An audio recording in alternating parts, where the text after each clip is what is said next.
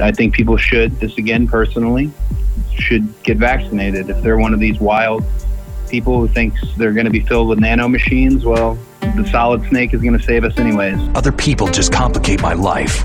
I don't like to get involved.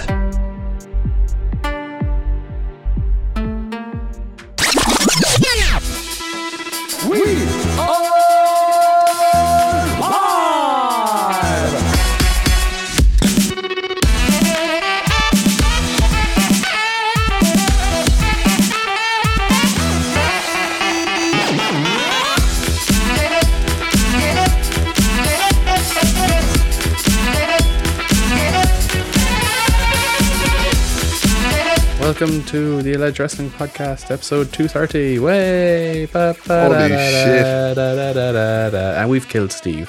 We are He's, closing in on 250. his Dicky Hart has finally given in and he's gone to a better place. He's uh, Mayo? he's gone to Mayo. I don't think Mayo could be considered a better place than anywhere, except maybe Carlow or Leitrim. Uh, she's been generous now, I think, at that. Yeah, be generous to Carlow, but even putting it in the same fucking bracket as Leitrim. Um, yeah, 230. Yeah, it's only the two of us. Uh, we may have Nikki later. Not too sure what the plan is there. The old man will not be here. Um, So, anything you want to say slanderous against Steve, make sure to say it tonight. And he won't even notice because he won't be editing this. He'll just be slapping it up straight in. No kissing. yep, because he'll be too busy watching the rugby. Yeah, mad for the rugby he is. Loves a bit of the rugby. And we Bit know of those high no might. A couple of sticks of dynamite, please.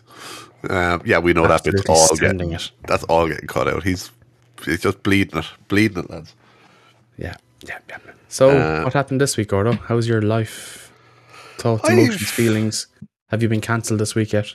I haven't been cancelled this week yet. I have been dying with a fucking uh, with a some kind of a flu or something. Uh, not the Rona. COVID. I do not have the Rona. How do you know? Um, because after being, after being your arse to find out. after being this close to making it two two years without having to have a test, uh, I I caved and took a couple of antigen tests this week because I was worried that I did have the Rona because uh, I I've felt like I've been hit by a fucking truck. Um, every test has come back negative, so it is all Gucci. But uh, yeah, had a essentially some kind of a flu or something that's had me floored for the last couple of days. So uh, not not been bueno, but sure, look, we'll survive. Uh, NFL playoffs are kicking off this weekend, so that'll be something to take my mind off it. I know you were saying you have other sports related or non sports related viewing plans for the weekend as well. So uh, you know, we've we we move. How about yourself, sir? Anything wild going on in your own life? Have you pissed off any minorities or anything? Uh, I'm for legal reasons. I'm not allowed to talk about it right now. Ah, going through the Um, courts. I get you. Exactly. Yeah, we, we- I should know more in approximately three to five uh, working days. So hopefully I won't be cancelled by then. But no, I left the house for the first time since Christmas last weekend. Ooh. I know, right? I, I actually left it twice. I went out on Jesus. Saturday and I got a nice coffee in a shop and got to sit down and enjoy it. I enjoyed it so much I actually stayed and had a bit of lunch. It's like, oh god, is this is this what real life is? Is this what life used to be like? Yeah. I know it was weird. It, I'm not going to lie, it was very, and it hasn't been so long since I've been out, but just Christmas felt like it was both simultaneously 45 minutes long and two months long. It was just good to get out and uh, do something normal again. You Although very- the semblance of normality. Yeah, very weirdly though. I was driving home Sunday evening from Clonmel. I said, John, I'm going to order a pizza, pick it up on the way, and have it when I get home. Tried Domino's, even though I swore I'd never go back to them again. And thankfully, they weren't accepting online orders, so I wasn't going to go to them again. So I said, fuck it, I'll just order Apache and I'll pick it up in Cahir on my way back. It wasn't the direct route, but it's not too far out of my way. Yeah. So I ordered it when I was leaving Clonmel, drove to Cahir, tunes blaring, didn't think any more of it. Driving through Cahir, and there was some sort of um, incident or something. I take it because driving into the square in Cahir is fairly, you know, a big one-way street. You That's see only where the, where the bus stop is. literally where the bus stop is. Uh, there's flashing blue lights. I thought, Jesus, fucking checkpoint at six o'clock on a Sunday. Fucking hell, Jesus, lads. Not it was to do like. checkpoint.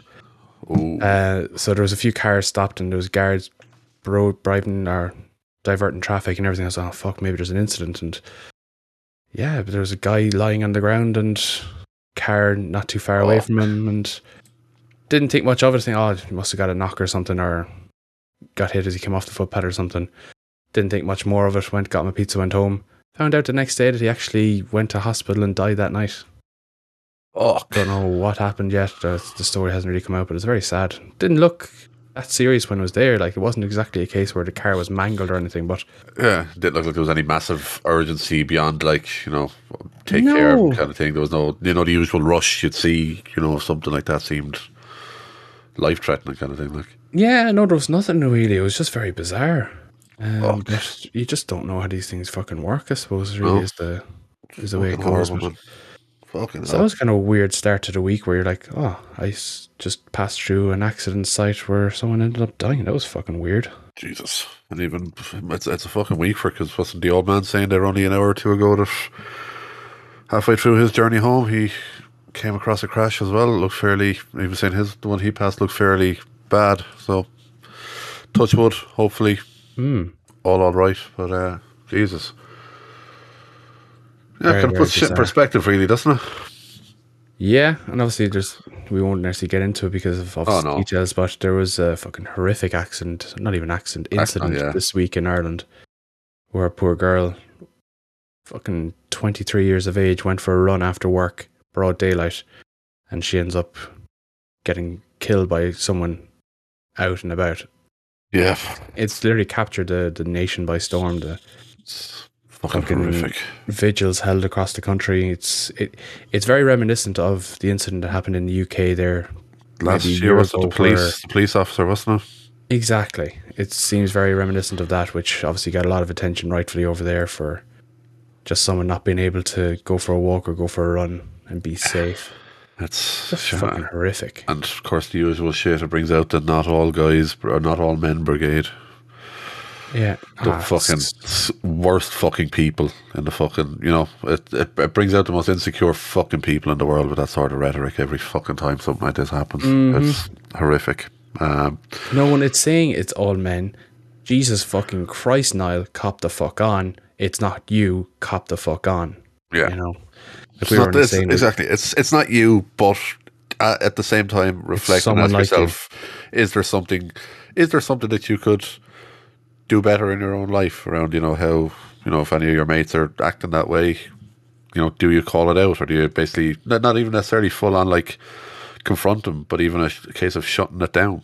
You know, addressing any kind of a inappropriateness and you know just lads being fucking dicks and making jokes that shouldn't be shit like that. Something as simple as that can because at the end of the day it impacts people. It's I know, and the, the, the big takeaway that I took from it is like, man, if I'm walking down a street and it's dark, I'm fucking terrified that I might get fucking jumped or hit or something like that. And I'm fucking six foot three, big fucking dude. I can only imagine how amplified that fear must be for someone who isn't like me, Yep. who wouldn't be able to defend themselves. Yep. And that's the takeaway that people need to come from it. You shouldn't have that fear. No one should have that No fear, should. especially fucking broad daylight in the middle of fucking town. Fucking horrific shit. And it's really after pissing me off the more I think about it. Yeah. it's yeah, it's it's wrong. It's horrible. Um, I hope they catch the fucker who fucking done it. And I'm normally not one for fucking death penalties and shit, but I think stuff like this, jeez, I'd nearly be willing to change my stance on it. Um, Oh, whoever did this should not see the light of day again. No, there's not this life sentence meaning 15 to 20. This is life, life. You know, you take the life of another, fuck you. Um, Mm-hmm. Death by proper 12, that stuff could fucking kill you. No joking. That stuff is fucking horrific. Rot the insides out of you. Um, yeah, I know. I'm just going to. Won't linger on it too long, but I know I said it to you last night. I think back to a drunken conversation that was had the night of my birthday drinks we had here only a couple of months back, where it was four of us here. It was myself, yourself, Steve, and one of the girls who will remain nameless. But uh, don't even know how I come up with conversation, but it was nearly four in the morning, and somehow something came up about you know being out at night or whatever, and she was saying that. Obviously, with the exception of if she's going to, to like a pub or something where she, obviously bags get checked, that she nearly always brings a knife with her, and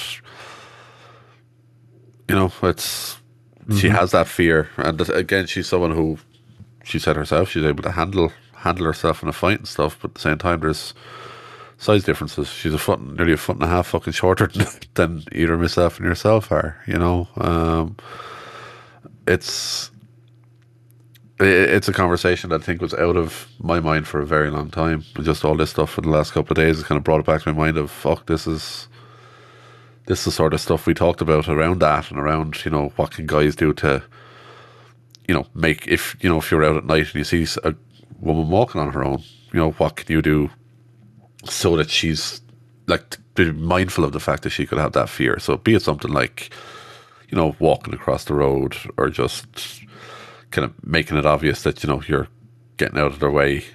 You know, none of this stuff of you know walking straight towards them kind of thing, and you know, or even something as simple as walking out.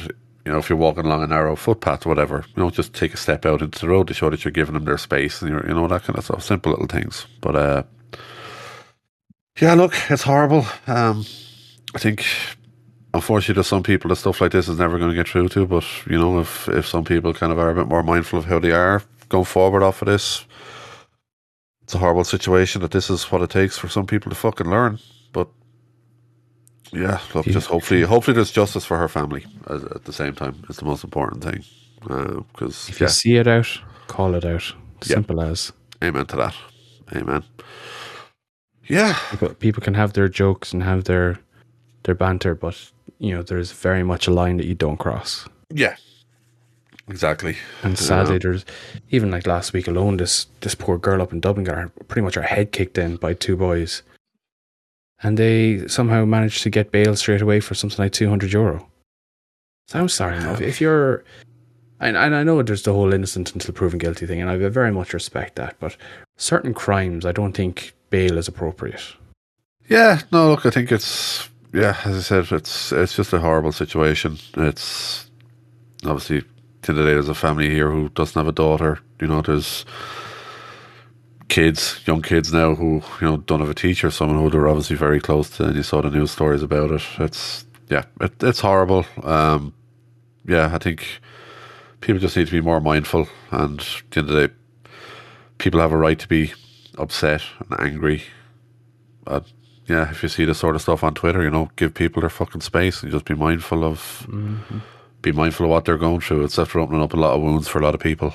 Um, Don't be a fucking arsehole. Don't be that guy saying, not all men. Just Yeah. don't be that person. don't be that guy. They know it's not. You fucking idiot. Ah, Ah, people, I hate Let's people. move on to something a little bit more positive. Um, Do you know what? I'm going to say something. Those people are garbage. And speaking of garbage, someone who's given their their gear in a bag of garbage is making their return to. WWE. Jesus, I don't know if that's good, bad, or indifferent, Gordon. That was a horrific segue. but it got you chuckling. Wow. It, it got a it got a pity chuckle because it was that fucking bad. Um, no, look, it's Wow. yeah. No, we need we need to try and raise the tone, but uh, yeah, no, look, it's horrible. Um, yeah.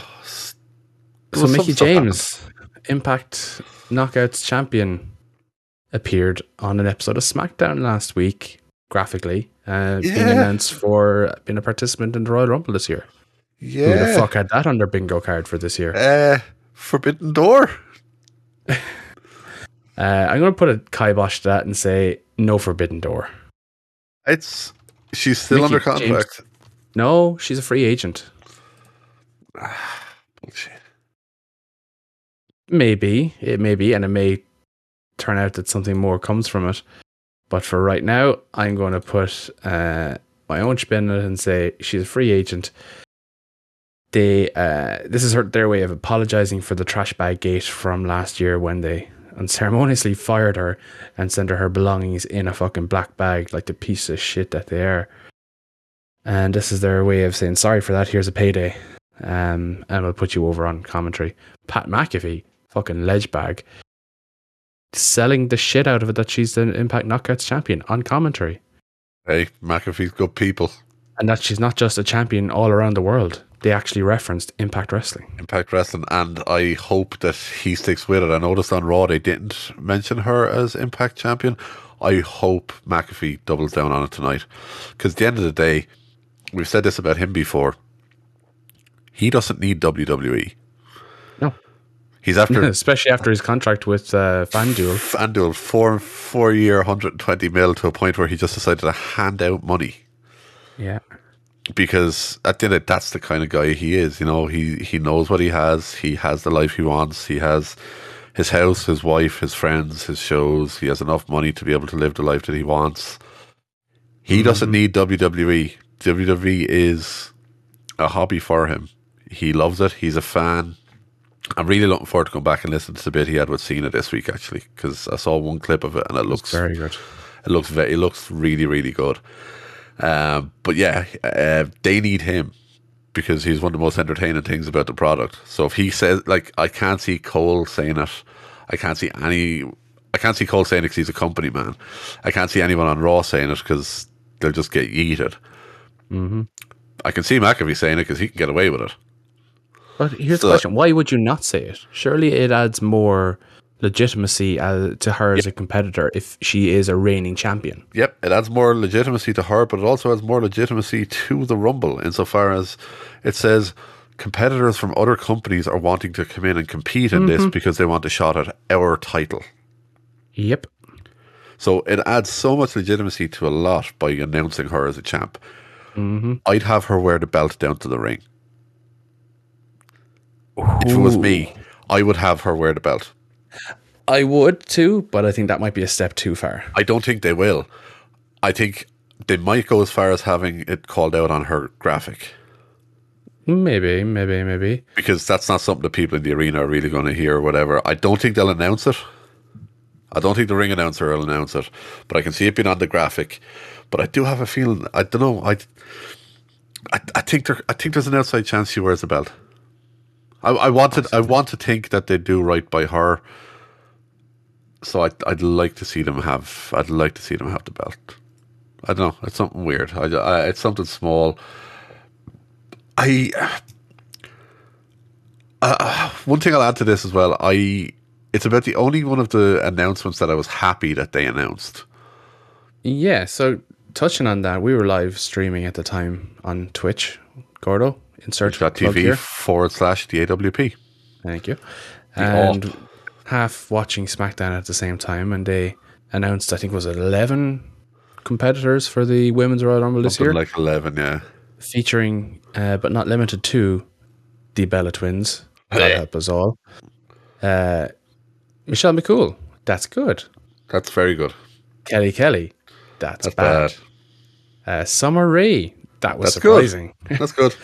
and Lita, who's actually just been announced to feature on SmackDown tonight. Uh, Oh. So that should be worth checking out. I wonder if that's maybe to set up a match down the line, possibly as well. Hopefully. Uh, either way, I'm it's just good that. to see fucking Lita on our TV screens. Happy Yep. fucking days.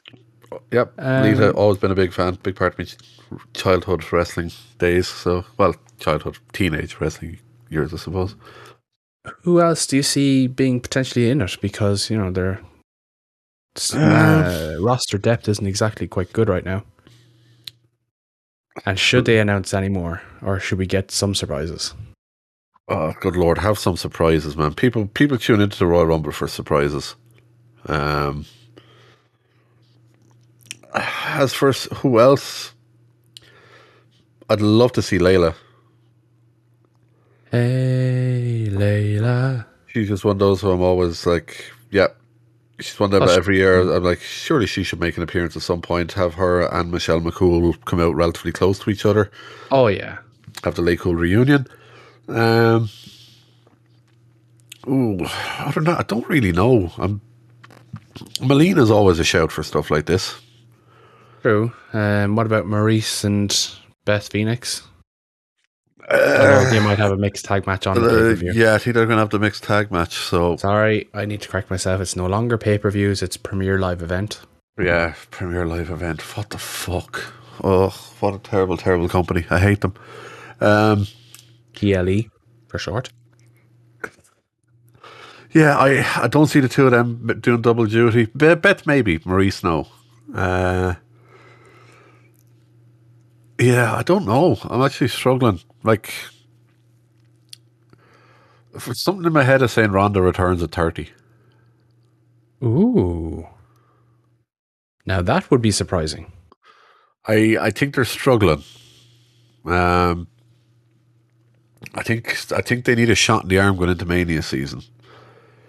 And Okay, bigger- I pause you there for a second because the the internet is doing its thing with uh, rumors for WrestleMania 38, and supposedly right now the plan is for Charlotte and Sasha to be the match from SmackDown, and Becky and Bianca from the match from Raw. I don't need to see either of them again. That was exactly what I wrote beside it. I said, "This is underwhelming, big time." Give, you know what? I, I, I actually will go with something here. Have a screwy finish in a Becky Bianca match in the build up to Mania. And have to be some sort of controversy about, like, would say, have Sasha beat Charlotte for the SmackDown title. now, bear in mind, Sasha's out for about six to eight weeks at the minute because of injury. Uh, fuck. Well, there goes that idea. But how how's that going to work? Because that means then either Sasha or Bianca wins the Rumble. Don't want Uh, either know- of them winning the Rumble. For me, for me, Rhea wins the Rumble. Why? It. I think it's the. I think it's the. The window to rebuild her is closing and closing fast. Um, getting her away from Nikki in time for the Rumble. I'm like, okay, blow that off. Even have it be a thing that you can run through the Rumble and have it be, have the blow off be in the road to Mania and have it be like Rhea's big win at the pay per view before it, which we'll get to in a few minutes. Um, but have have Rhea win the Rumble, even eliminating Nikki last or something like that, or do something screwy that Nikki Sure. almost screws her out of it or whatever. But I'd have Rhea win it. But but the way I'm looking at these matches is if you were to have a bit of controversy about both titles in the build up to Mania, but have the two people who are holding the belts come out and confront each other at some point. and have actually you don't even need to have. Uh, yeah, no, I, I'm thinking title unification, but I'm thinking of how to get there. Is basically what I'm hinting at. Yeah, but they're not going to do that. No, because it's one less bit of merch that they can sell. That's why they won't unify any of the titles because as soon as they do, it's one less title belt that's going to sell on WWEshop.com. hmm Those two, those two title matches have just killed any buzz that I have for the Women's Rumble this year.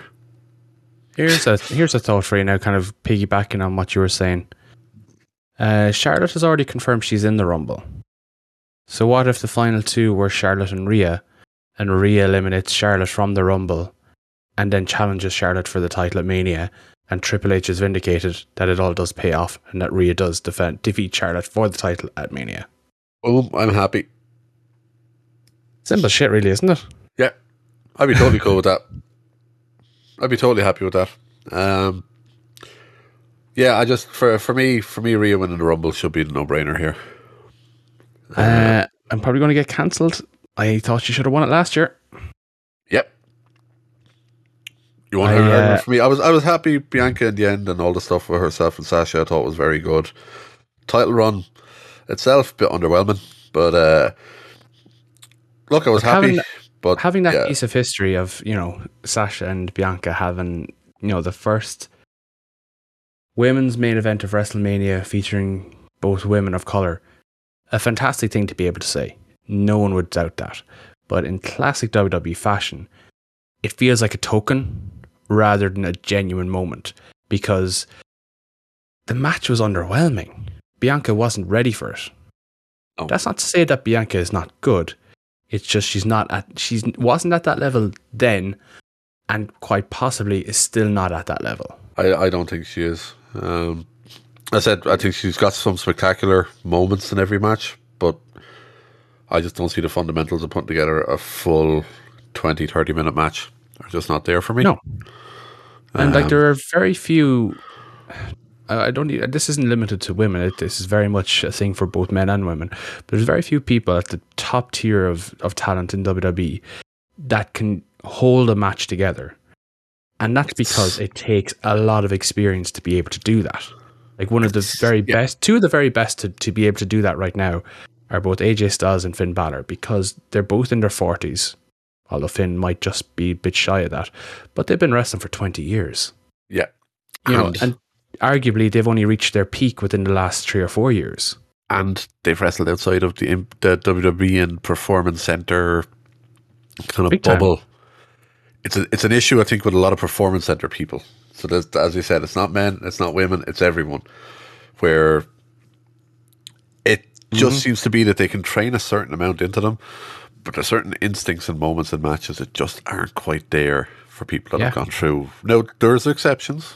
Um, and there will be exceptions. Mm-hmm. But I think that for the majority of people who've gone through there so far, there's there's just always that something lacking. There's nobody who's come out as just this is, as you said, your AJ Styles, your Finn Balor, your this is this is the guy you hitch your wagon to. You know, you're building a mm-hmm. company. This is who you like. You look at the OVW class back in the day. You had? Orton, Batista, Cena, Lesnar, Jesus Christ, Shelton Benjamin, even. You know, you look at those sort of guys like these were top quality. You look at everything they do. You look at the longevity that these guys had.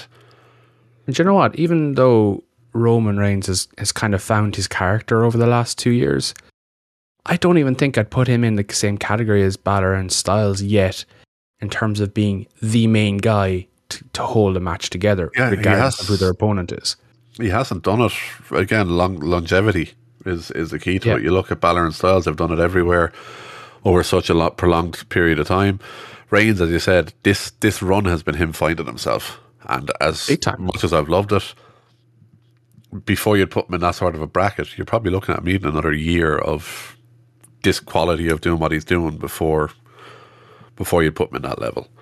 Um, No, it, it, the, the best thing that that um, I think New, New Japan do quite well, and they do a lot of things quite well, but is their Young Lions training program where they, they have to go on excursion before they return and become full fledged uh, stars for the company. They go off and they wrestle the likes of in an impact for six months or a year, or they go and do an indie circuit in Europe for, for six months or a year.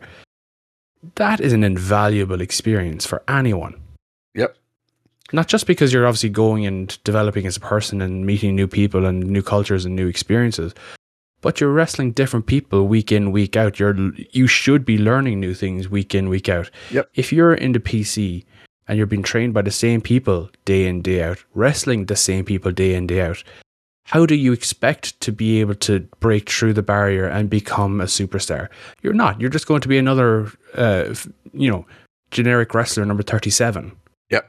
Hundred percent. And again, how are you going to be unique again, there'll be exceptions to every one. Um, again, I think, and he's probably a bad example because he's got the the lineage and heritage of it. But I think Breakker will be one of the exceptions to it. But the fact that you can so quickly jump to someone who could possibly be an exception, if anything, proves how right you are. you know Yeah. that, that we can so quickly be like, oh well, so and so might not be that way. But you're like, yeah, but your mind is already trying to think of who isn't like that. You Well, know? that's it. It- Um, it- it's it's, It's because true. he stands out so obviously. Um, as someone who's completely different. yeah, even comparing him to like Bron Bre- uh, Breakker versus, would say, fucking Von Wagner.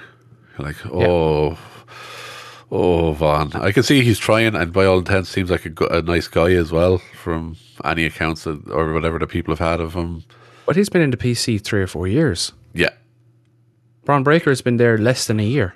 yeah. He's Like yeah, well, he's. He's a, he's a, he's just a stud though. He's he's someone he could like he could have fit into like any era of the last 25, 30 odd years. So if you look at this, like the mixture of everything he's got, he's Yeah. he, he he's he's got potential to be generational. Um, Oh, completely agree. Now, don't get me wrong. I- does- I, haven't warmed to his character yet, but that's just Yeah. a personal preference. You can't deny his natural ability and the fact that you just know he's only going to get better. yeah, um, the ceiling for him is insane. Uh, likewise, I look on the flip side, and he, size-wise and everything is very similar. I think the same with Wardlow on the AEW side. One hundred percent. Um, I think I think he's going to be the big star that, and we said it since the early days. I think he's going to be a bigger star than the majority of the lads I see as the pillars.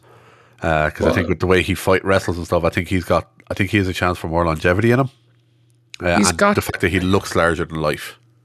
Yeah, he's got that explosivity kind of factor. You know, it, it's like they often the quote is, you know, if you walk past someone in the street, you think, ah, Jesus, they're they're nobody. I could take them. You walk past a Wardlow or a Bron Breakker in the street, and you're like, that dude would fuck me Yeah. up. He would fucking end me. Yeah. So uh, Well, that's it. That, that's the way it, it should be because you need certain people like that as a selling point for your company. yeah, And they've, to their credit, and I will say that genuinely, they've booked Wardlow very well because they've kept him as a monster within two and a half years of the company starting and him being on telly pretty much every week. And nobody has lost interest because they know that it's coming. Yeah. It's it, it's the reverse of the thing in The Simpsons where the little guy hasn't done anything and you know it's going to be good.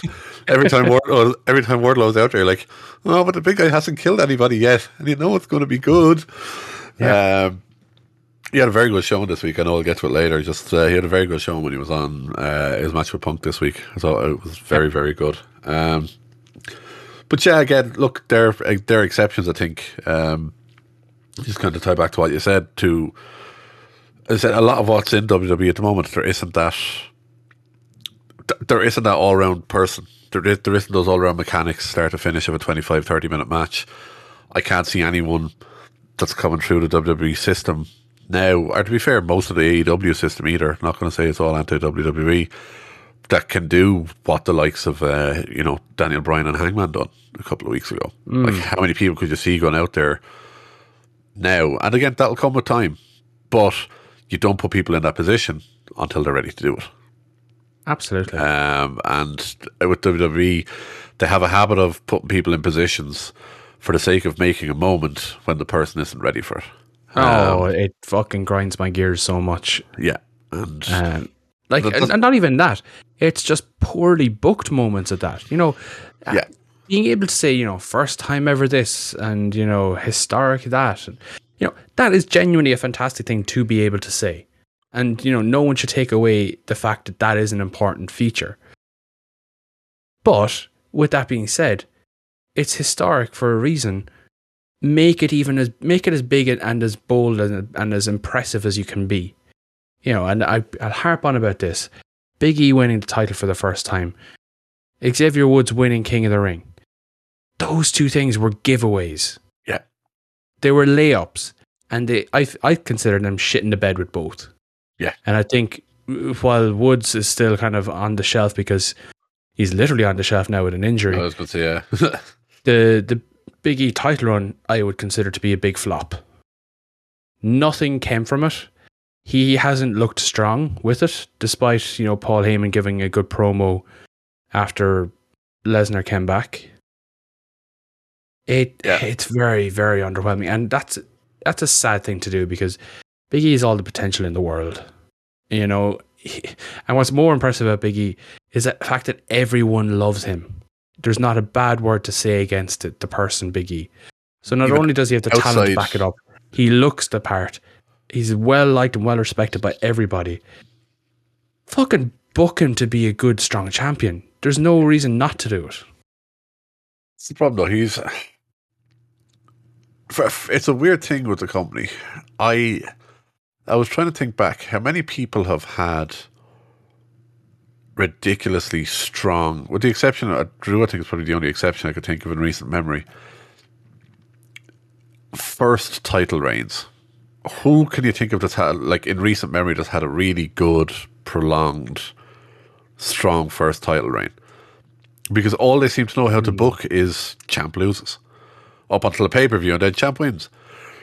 Even look at Bianca. Since she won the title at Mania all the way through to losing it to Becky at SummerSlam. Yeah. Can you name one title defense that she had that was good? Nope. I can't, even any- tell can't you name one defense. Yeah, well, you're you've actually you've beat me to something I was just about to hint at, or not even hint at. I was going to talk about. We're, we're talking about the moments. They seem to force people into moments rather than having builds to stuff, and I think the organic build means so much more and resonates so much more with people mm-hmm. because I think back to this time last year, and with the exception of Bianca winning the Rumble, can you remember a single thing that happened between her and Sasha on the road to Mania? Yeah, only because it was so bad. Their fucking tag team title match where can they coexist? Oh that they fuck! conveniently cut from the video package. I'd forgotten about that I only I- remember because it was so bad. because yeah, I'd actually forgotten about that because the only the only thing I was I was going to counter it with was I to this day can still remember one of the greatest segments of Raw in the last ten years, the Raw before Mania thirty five, where you had Sasha or not Sasha, Charlotte, Becky, and Ronda. With the Oh, please, getting arrested segment, I fucking loved it. I thought that was amazing, you know. But they had all that stuff. They had the back and forth. They had all the tension between Ronda, uh, you know, between Becky trying to nearly say that Charlotte was stealing her, trying to steal her thunder and worm her way into it. It, it just seemed to have absolutely everything. Mm-hmm. Then they had the six man tag or six woman tag against the Riott Squad, I believe. And it was the they even had to put in the condition that if any of them walked out, that they were going to get removed from the Mania main event. That was worked into it, and I can still remember all this stuff. What three years on? Nearly three years on, but I can't remember a single thing that happened in the build up to a match last year. They almost looked into that triple threat main event. Like, Yeah, no, at that same time, I also still think it should have just been uh, Becky versus Ronda. But look, it worked out the way it did. They ran with what they could. They booked it as well they could, and it had stuff that was memorable because it was organic and it felt it felt that, and people resonated with it. Last year, we had an amazing moment. It was powerful. It meant a lot to a lot of people. I can even still remember reading Twitter that night, seeing how much it meant to a lot of people, and that was beautiful. It was heartwarming. okay, so let's look at But the as a most wrestling fan, the build wasn't since then. fucking there. But let's look at the champions since then. You know, Becky won that triple threat at Mania. She carried that belt for an entire year before dropping Yeah. it to Asuka when she got pregnant. She got prego, yeah. Now she, sh- now with Captain Hindsight, uh, you know, available, she should have dropped it to Shayna at Mania, which I think Yes. we were all a bit surprised that she didn't. Uh, even with the way the story was booked, and it, what was it? It was a terrible roll up finish, or no, it was the the back roll from the Kirifuda clutch. Back row from the clutch. Yep, the usual Which, one that they oh. always use. I I love it the terrible. first I love it when it's used sparingly, but they've used it to beat it so many times that it's after losing all meaning. Yeah. So you'd ask her then have the championship because she won the Money in the Bank 2020. That was a great money in the bank. It, it, it was a Money in the Bank. Uh, I loved sure. it. I loved it. It was amazing. I, I'll give him credit for trying something new and original. I, I won't criticize him for that. There was some god awful spots in it. Um, Yeah, Brooke. Dana, Dana Brooke, yeah. um, Stephanie McMahon coming in for a cameo. It's on the roof. That was clearly filmed at a completely different fucking time, by the way. Like the Yeah. camera cuts on it were terrible. Uh, so who defeated Asuka for the title then? I want to say it was Charlotte. Uh, it sounds about right for it to be Charlotte. Yeah, Raw Women's Championship. yeah. I have a feeling. Asuka, no, Sasha. Uh, Banks won by Oh, count out. count out. Oh, one. Yes, we we nominate that for twenty four seven. yeah. Yeah, It was the Yep. Sasha Bayley run. yeah. That's all. yeah, during the COVID era when there was no fans. Yeah, because then Asuka went back off for like a month later at SummerSlam, and then held it Yeah. until she lost to Ripley at Mania. Rhea bet Asuka at Mania. Yeah. Yep, How do Rhea, I not remember this? Rhea bet Asuka at Mania. Um, then she dropped it to Charlotte at Money in the Bank. Remember? Yeah. And then Nikki cashed Nikki in. Nikki cashed in. Charlotte won it back. And then they done the swap over with Becky since. Am I right in saying that? Yeah. Dear God, there's some terrible booking for title changes. Yep, they've they've made a fucking mockery of that title ever since one of the best builds to a Mania match I've had in God knows how long. So yeah, like in that time span, you've had the title change hands by literally changing hands. Yeah, The the, the draft swap. You've Yep. had a fairly sh- what I would consider a shit money in the bank cash in because fuck's sake, Nikki. I'm not even call her Nikki. Nikki fucking Cross Ash. should, shouldn't have fucking won that Money in the Bank, and she shouldn't have been able to cash in so easily on Charlotte. You had Asuka lose another WrestleMania match, albeit to Rhea Ripley, which was good for her, bad Yep. for Asuka. Fuck's sake, Asuka deserves so much more. You had the fucking Asuka losing it by count out, which a load of fucking bollocks as well. That was shite in itself. Uh, and you had another championship reign for Sasha Banks where she wasn't able to successfully defend it once. Yeah, that sounds about right. A fuck ton of shitness in there. Excuse Yep. my French. And to be fair, I think if you look on the SmackDown side, it's pretty much been all because obviously that Becky Charlotte match the, with Ronda was of titles were on the line, and I'm pretty sure the SmackDown title has been basically Charlotte Bayley and Sasha up. Bianca won it, who then dropped it to Becky, who then handed it over to Charlotte. So even at that, they've barely left it leave the horsewomen can trust any of the rest of the roster. Um, Well, to be and this, fair, like- and this was a time when you had the chance for Ruby Riott to hold it. You had a chance for Ember Moon to make a big return from injury and win it. Mm-hmm. You had you had chances to put people to put people up on that level, and they haven't done it because they don't trust any of them to do it, and they wonder why Yeah. the division, despite having so much talent, people are starting to look at it as a bit of an afterthought again. Well, that's it. It's it's fucking crazy. Uh, Um. So yeah. So that was what it was. Becky dropped the SmackDown Women Championship to Charlotte when Charlotte moved over to SmackDown, and Becky had to stay on Raw. Then Bayley, Charlotte, Bayley, Sasha, Bianca, Becky, Charlotte. Yep. Now I, I said when we were doing the the Golden Gordos last week or the week before last that Becky Lynch was my Women's Wrestler of the Year, even though she was only there from August twenty first to the end of the year. she's the only one who's meant anything. quite literally. You know, in in a world where Bianca won a WrestleMania main event, you had. Charlotte being a, a multiple time champion throughout the year. You forgot Rhea won the women's title at Mania. That, Legitimately forgot that that for- happened, that's how bad the women's division in WWE has been in the last year. and also how much I fucking despised how Becky came back and won the title in twenty three seconds or whatever it was. Yeah.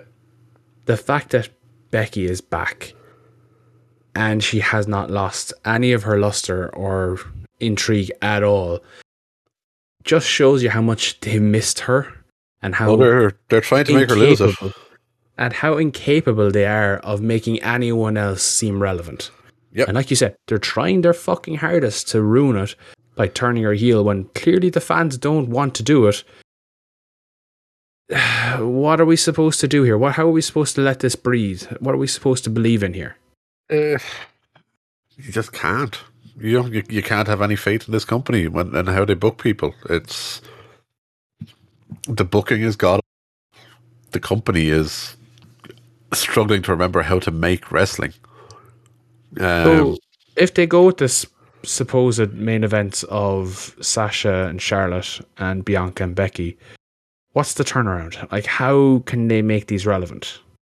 Obviously, the the Becky and Bianca, you know, it pretty much writes itself. You know, it's yeah, but it's, it's, also been continued dragging payback out. story from SummerSlam, That also means it's been dragged out for eight fucking months.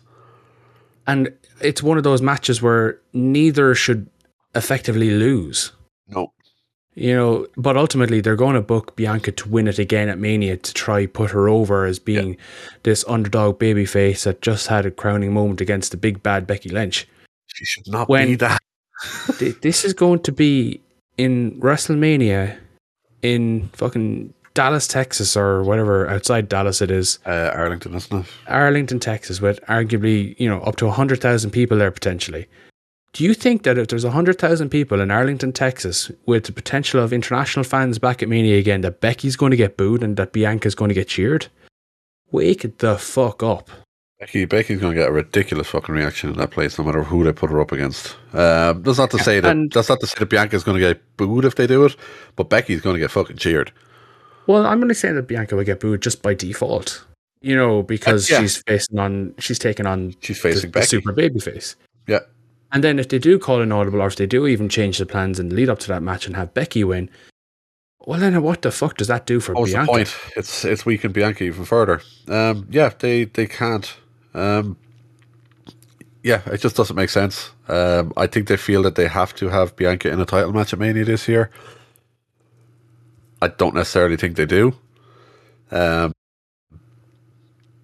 like, what's what's to stop them trying to go with you know have Becky and Charlotte hold the titles into Mania, but have them both go up against new people? Mm-hmm. Can you imagine, as you said, Charlotte Rhea? Rhea gets her revenge. You move Rhea across the SmackDown, and the Yeah. SmackDown title is, you know, have her go on a bit of a reign of terror, have her face new people, have her, have her contenders not be the horsewomen. Yeah. Try and make the SmackDown, try and make the SmackDown Women's Division not be about the horsewomen for the first time in three years, because even when Bianca was the champ last year, it was always against them. And but do you know what? It, everything in her run has always been against them. They haven't been able to do a women's SmackDown that hasn't involved any of the horsewomen in over three years. That's fucking shocking. It is, but uh, again, I'm going to look at it from a different point of view. I, I, I don't think the fact that it's all surrounding or it's all revolving around the horsewoman is a bad thing.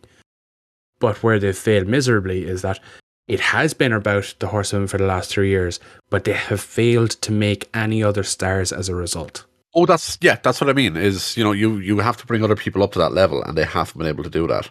So that's Yeah, why I nearly like- forced the hand by making it about other people now. Like the only way, to step up. the only way this whole Bianca Becky thing can make sense if they do a double turn between now and Mania. We've Yeah. said it, we've cried about it. Bianca Belair is a perfect heel. Yeah. She's the arrogant heel who thinks she's better than everyone else. God knows it's in her fucking name and moniker and fucking theme music. How are we supposed to believe that this is a babyface? Yeah, Just because she smiles and smacks her ass? she twirls Like- her hair around though. Oh, oh, it's the hair. I forgot about the hair. She twirls, she twirls her hair around good. She whips people with her fucking hair. How is that a face move? Uh, and then just let people enjoy Becky. And then have the heel screw Becky and she'll get fucking monster heat from it. It's Yeah. the heat that you cannot buy. And it's the heat that you want to get. Right now, of- Bianca's close to getting the go away heat. I've just thought of something, and it ties back into what we how we got onto this ridiculously long tangent. Surprise for the fucking rumble, Lacey Evans. Has she had her kid yet? Yeah, yeah, Okay. yep. When did she do that? Uh, ooh, couple of months back, pre Christmas, like. Ah, Jesus Christ. Give her a bit of time to have the fucking kid, Gordo. No, no, I like I, I mean like a couple of months pre Christmas. Oh, okay. October. Yeah, Rumble is end of January. Jeez, that's three months. That's very fucking close for a, a return. yeah. That's the sort of time that people were talking of Becky coming back. Yeah, well, I suppose we're the wrong people to be fucking talking about it, but Yeah, yeah, if, if she's all well and good and happy and ready to come back, fair enough. But I don't mean I don't mean she makes a full turn, full time comeback. It's you know, are you able to take one bump over the top rope, or hmm. maybe take a bump or two in the ring? You know, are you able to yeah, yeah. you know just hear the music? You know, get a bit of a reaction, bam, then head off for a couple of bam, weeks, set up something for you know a couple of months down the line when she is ready to come back full time. True, um, it's, it's always a possibility. And also Um, that music. Do you have it as your fucking ringtone still? Uh, it's one of my alar- it's my loud alarm in the morning.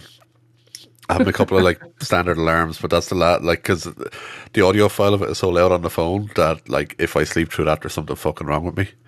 So uh, yeah, I'd already set that around about like five minutes after I should be getting out of the bed. So it's like, yeah, Gordo, get move your fucking arse, come on, like. Um, do you know who is a potential surprise return actually for the Women's Rumble? Is Paige.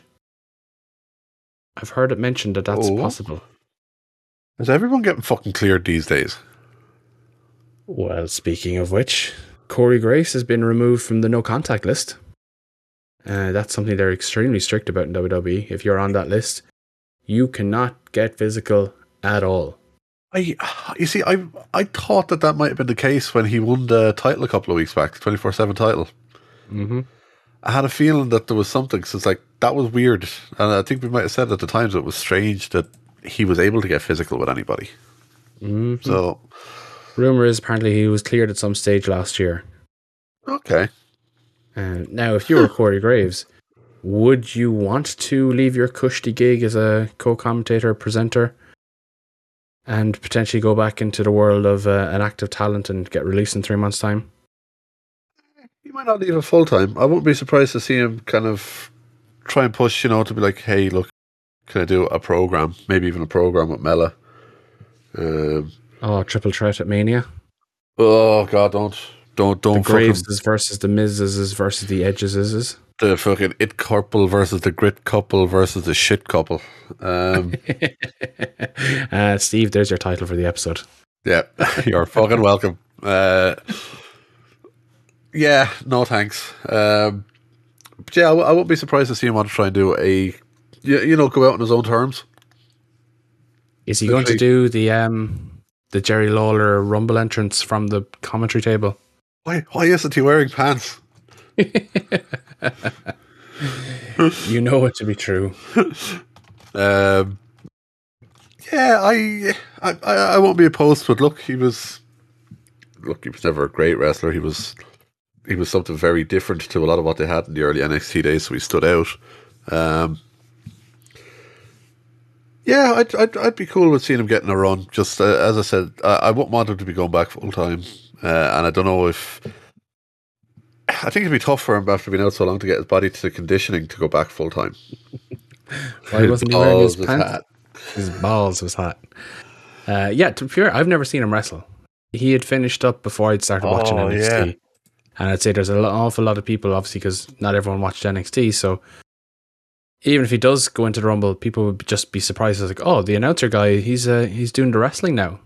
They won't necessarily understand that he, he was a, a a talent in, back in the day. Yeah, himself and uh, himself and well, Neville. it was Neville at the time, but it was Pac. Himself and were Adrian Neville. yeah, were uh, NXT tag champs, and then he turned on him, I believe. Uh, bastard, man. Yeah, evil, evil bastard man. But yeah, look, it'd be something different. I'd be totally cool with it. Something to change things up ever so slightly. Um, Um, so NXT Gordo. Apparently now Bruce Pritchard is running the roost over um, booking and storylines. So he's going to be the man responsible for fucking up Bron Breakker. Break it, Kerr. Break, break it So down. Triple H, Triple H has been completely deballed, defanged. Triple H to Impact confirmed. Like I know Triple H is obviously tied to the company, you know, in many many ways. But Hey, look, poor whatever dude must fucking hate life. Whatever him and Steph are into in their spare time is none of our business. kind of curious now. But no, the uh, I'd say he must be pissed. He's got to be pissed with the way that's all worked out with NXT.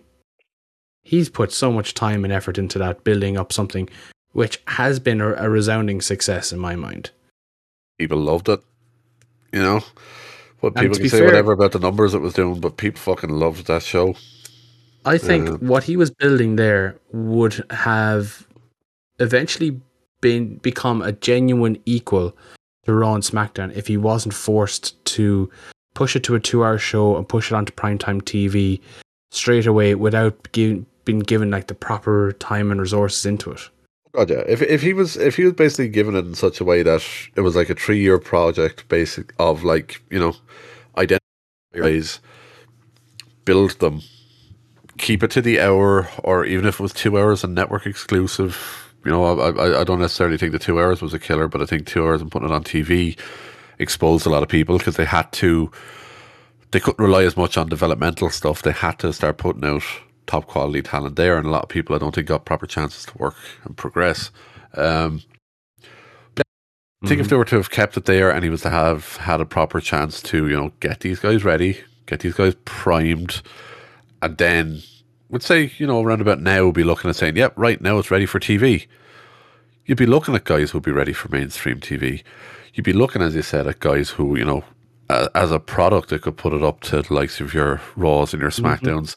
If you were to put it up against AEW with a talent roster that had been identified and had had time to grow, get their characters down, get a bit of a backstory to it, well, it could have been a bit, I oh. won't say a threat to AEW because I, I don't buy into all that stuff, you know, but No, it I, I it will It would have taken more viewership away from an AEW, It, it's which is what like, its goal should have been. I think AEW would have always been where it's at now anyway, because of the fact that it genuinely is an, an, an alternative It's a product. proper it's, It's not alternative. a, Yeah. it's not a like for like. You know, if you're Yeah. looking at both shows and thinking, you know, these are the same, then maybe you're not really watching both shows. Yeah. You know, if you're looking at Raw and SmackDown and thinking they're the same show, you'd be fairly right. You know, they they pretty much are. Yeah. Um, but, but I think yeah, I- I think, like look at NXT and how hot it was, selling out Barclays Center, selling out every takeover show that it had. It's sad to see where it ended up before being rebranded. It is. It's it's rough. Um, I'm worried it's going to go worse with uh with with fucking Pritchard in charge of it. Um, Yeah, like they have a couple that they, they have a couple of people there that have a chance to be big and have a chance to be good stars for them. If you have to have the right people there to be able to build them, and I just with how Raw and SmackDown have gone, I don't see it being, I, I don't see it going well. I don't know. Only No. time will tell. We'll have to leave it play out to use that old cliche. But, uh, that. Gordo, tell me what are you doing Saturday, February nineteenth, other than making some class jokes on the internet? oh, oh! Don't tell me. Is it? Oh, are they? Is it Could happening? it be? Oh my! Oh, I'm gonna have to get Freaky Yak and all the beam generators ready, aren't I? You are. It's it's happening. Oh, oh, oh, bring it, bring it, bitch! We're going to Saudi Arabia. So apparently, it's going to be the WrestleMania chamber. Oh, oh, baby! Oh, the Uh, greatest, the greatest elimination chamber. So yeah, Saturday, February nineteenth. Apparently, WWE are heading back to Saudi Arabia, and they're going to have the Elimination Chamber in Saudi Arabia. And no one thought that that was a bad idea. It's Wow! eh, that's Six journalists enter, only one can leave. oh yowie wowie. No, Uh, Like I said, these jokes write themselves, and that yeah. Oh, I'm gonna have fun. I'm gonna have fun with this over the next five weeks. Five weeks from tomorrow, I have five weeks of elimination chamber and Saudi jokes to make. This is gonna be great. oh, and if that's on a Saturday night, that's going to be kicking off at like six p.m. Saturday evening for us. Yep, Oh, that's going to be nice and Prime. prime. Oh, we're going live at a post show. I'm calling it now, Steve. Sorry. Steve, we're- yeah. Oh, post show on Twitch. Yeah, well, obviously, you know. Fall Guys and post show. Um, Fall Guys, really? Do you want to call a, a Saudi Arabia post show Fall Guys? Whew. He- oof. ooh, Hey, ah, oh, he- hey. ooh, hey, hey, ooh. Hey, I know a guy. Um, yeah, fuck. I'm I'm all I'm approving of Saturday pay per views Oh, big time. with both Rumble and Chamber being Saturdays. I'm totally cool with this. Yeah. Uh, I'll give the props to Nick Khan. He obviously sees a a hole in the market for it. Yep. Hey, He ain't wrong. hey, he he might release half the roster, but he's brought back Saturday pay per views. That Nick guy is all right. Uh, but is he getting sued, Gordo? Is WWE getting sued by MLW? That's yeah, good fucking luck. Ah, no. I- I W, think MLW will get. They're going to get bent over a fucking barrel for this. I think so. Uh, yeah. I think there's a credible case for this. Now, obviously, you know, Jerry McDevitt will get sent in and it'll get delayed and continuous and all that sort of stuff. I think WWE are going to end up signing a check. if they do, I see it being a check to basically tell them, "Here, lads, go fuck off." Um, I seriously think it's. I seriously think this is MLW trying to get money back after losing it during the pandemic. They're they're justified in this suit, though. You know, say what you want about MLWs and their low contracts and their low pays and things they might do otherwise with their talent that might be, you know, questionable. Not from speaking out point of view, obviously, but just you know, taking advantage of talent and paying them poorly. You know, if they've got an agreement in place with a broadcaster, and then all of a sudden Stephanie McMahon puts pressure on Fox executives to drop that contract, that's illegal. You cannot do that. You, uh, yeah, but do you do you realistically think that WWE would threaten to walk away from one of their biggest TV deals for a product that has been underperforming on the network? Do you think WWE would walk away from that deal knowing they're probably not going to get that big of a deal again over something like MLW? That's where I have doubts. Well, I, I think it's widely widely accepted that this did happen. That you know, conversations between Stephanie and Fox executives did happen. Uh, now she probably didn't have to go to the to the lengths of threatening to pull their deal, but I think she made it fairly sternly said that you know we wouldn't be happy if you allow this to happen, and as a result, the Fox executives well, eh, well, fair enough. We you know we we've got you. We're happy, so they can go fuck off. That's uh, was it corporate interference? There's I can't yeah. remember the term, but like it's illegal. You can't do that. And you know if they, if they have proof that this happened, WWE are going to have to get the checkbook out, and I think they will. I, as I said, I, I, I won't be surprised to see them get the checkbook out to make it go away for the sake of not dealing with the hassle of it. But at the same time, I don't know. I just find it hard to believe that it go to. I, f- I find it hard to believe that go to those lengths over MLW. Well, I, I accept that MLW is a small fish in a G- very big pond. GCW maybe, MLW nah. But like, it wouldn't be um, the first time that uh, a McMahon family member has gone and tried to screw over another wrestling company. Uh, even a non too not too distant past.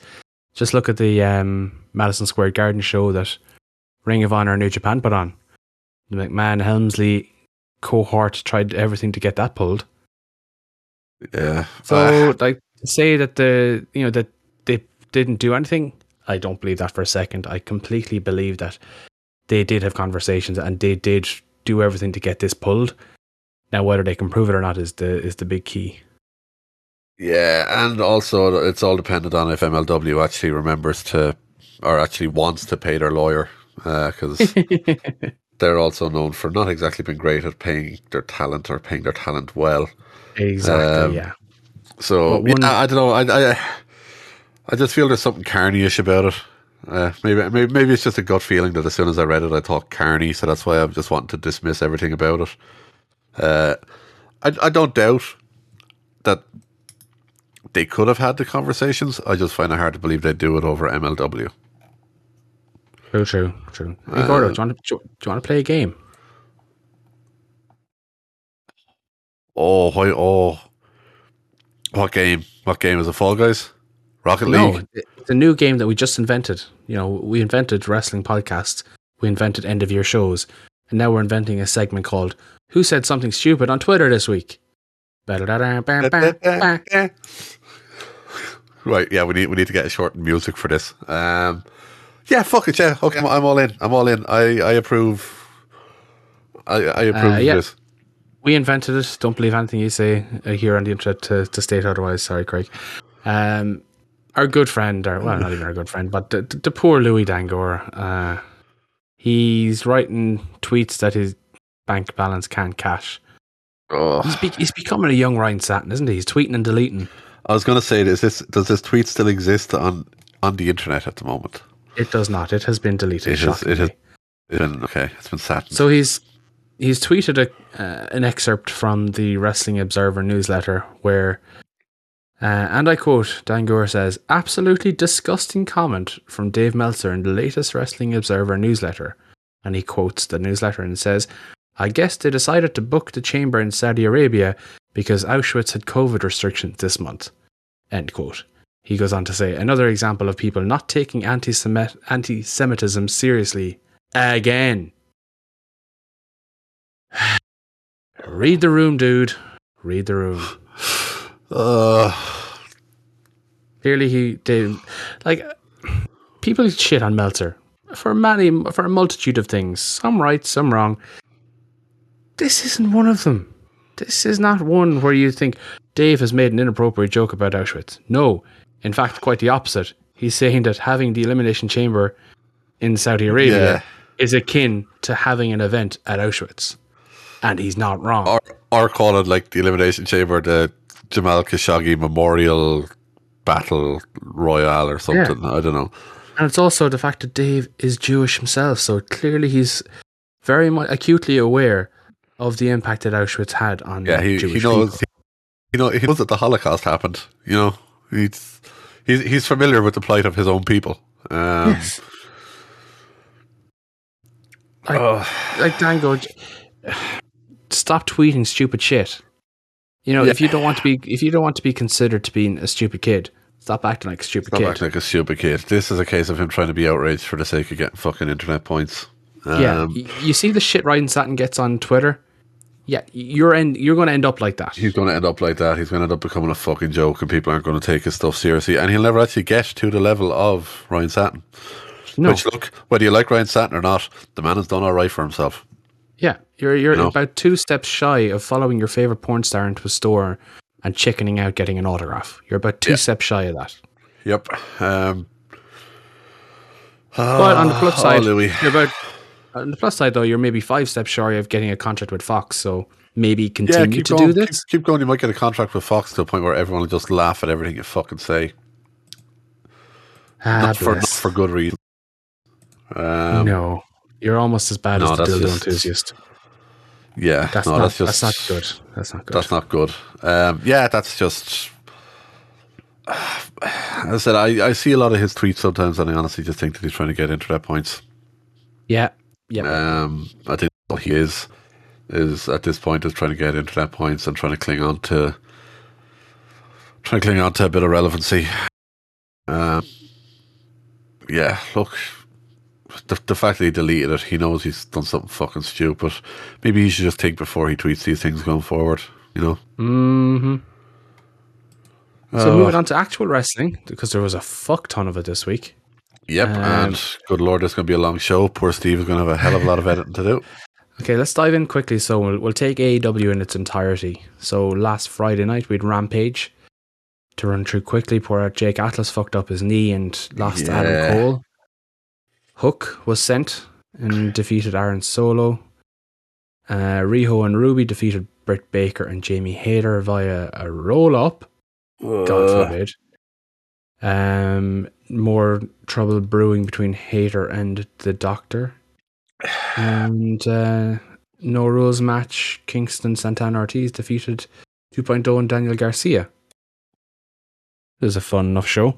Uh, that's the only bit I've seen is that, and you know the odd clip. Um, I thought I enjoyed it. Uh, anytime I, anytime I have and powerful, actually getting a chance to go out there and you know a match that doesn't have Jericho in it at the moment, I'm taking every last bit of it. Um, yeah, it was a fun show. Uh, look with with Rampage, you know what you're going to get. You're going to get fun matches, a little bit of story progression. It's going to be, you know, uh, I, I say it about NXT as well, but it's normally an easily digestible show. It's a quick hitter, bang, done. As I said, And you get a good five minutes of hook. Uh, yeah, you, know, yeah. There's always a hook, you know. There's always a hook, Yeah. which is, uh, And that was before he went to the strip club with Antonio Brown. oh man, what a picture! What a what, what a fucking legend! I feel like If we could have done an entire podcast on Hook being in a strip club with Antonio Brown. Yeah, yeah. Could have got. Yeah, that could be a deep dive bonus. We're doing a we're, do- we're doing a bonus show. So we're gonna have to edit two podcasts this week. Um, Then on to Saturday Yeah. night, Battle of the Belts. Interim TNT Championship. Sammy Guevara defeated Co- Dustin Rhodes via roll up. Uh, the new TNT champion. Uh, I'm going to christen him Slappy Guevara because the fucking leg slaps on his GTH cop the fuck on. yeah, they're getting a bit out of hand, aren't they? So, Battle of the Belts, it was an obvious hard cam leg slap. This week on Dynamite Gone, we'll get to it in a moment. He does a fucking ringside cam leg slap from about four yards away. There's just no need for it. No, The move itself is what looks the fucking part. Now, nothing will ever top Johnny Gargano in NXT doing a leg slap for a fucking chop, but these are fucking bad. Yeah, it there's, there's no need for it. Um, as you said, the move looks impactful enough. It's a hell of a finisher. Doesn't need the slap. Doesn't need the sound to go with. You know, ev- everyone knows what it's going to feel like getting a fucking knee to the head. Big time, big You time. know, Um, um, now, the one thing I will say, huge credit to Dustin Rhodes, and God knows I'm not his biggest fan. He's been blocked on Twitter. Um, he hit a destroyer on the outside on Sammy through a table on the floor. yes. And as crazy as that sound, it looked fucking impressive because it was one of those rare occasions where a destroyer looks like a good move and not a very forced and faked move. And also, it was hit 100% perfect through the table where it was safe. And it just looked crisp. Yeah, it was one of the rare, the rare circumstances where it actually looked like it done damage to someone, as opposed to just be something to get to the next move. Um, it's a rarity to see that in a destroyer nowadays. Uh, Panama Sunrise being the exception. Uh, but again, that's that has its moments of being transitionally, but it generally is used as kind of an impact move. But yeah, the normal Hmm. normal destroyer has kind of died a death the last few years, so it was nice to see one like that where it's it actually meant. Um, and Yeah. yeah, look, You're- Dustin for his age, it's insane him going out and doing what he's doing. Um, You're crackling a bit there, Gord, if you just want to leave and come back and see if that helps. sound Uh, in the meantime, uh, also on Battle of the Belts, you had FTW Championship Ricky Starks defeated Matt Sydal with the Roshambo. Fun match, nothing more to say really. And in the main event was Dr. Britt Baker DMD defeated Riho via Lockjaw. Again, good match. Probably one or two finishers too many, but uh, I had fun watching it. Um, did you get to see any of Battle of the Belts, Gordo? I've s- again seen bits and pieces. Um, I'm going through a slight criticism, not of Britt herself, but of her booking. Okay. Is it just me, or is it starting to feel that every match that she has seems to be starting to feel a bit overbooked? That there's always the interference. There's always th- th- there's always something to it. Nothing can be simple in how they're booking her at the moment. For everything else, you know, one or the other is- girls are interfering.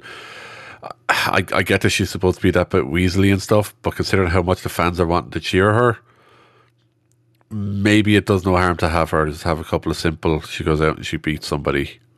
Just to reaffirm the fact as well. that she is the baddest bitch on the block. Yeah. Um, yeah. As only a slight thing, and it's not a dig at her. It's not a dig at her wrestling. Which again, I still think obviously she, you know, she's come a long way and still has ways to go. But I think her matches have been fun. But Yeah. I just think that they could do it kind of tone and stuff back a bit because at times it feels a bit, it feels a bit like what I'd expect to see on Raw sometimes, and I don't want AEW to feel like Raw. Yeah, no, I, I wouldn't disagree with anything you've said there, to be fair. Uh, I can see why they're doing what they're doing. Um, but the fact that um, she is using the fact that she is a, a manager and Rebel and a commandant and a confidant in Yeah. uh, the beautiful Jamie Hayter, it makes sense what she's doing. But again, if they do that every single time, it only diminishes the perception that Baker is a dominant champion. Yeah, and it also like if if you do it every time, It loses its impact. it loses any bit of impact and any bit of meaning. So you know when Yeah. you know if they hadn't have done it against Riho, but then she was facing with say Ruby Soho in a month's time, and they end up having to interfere.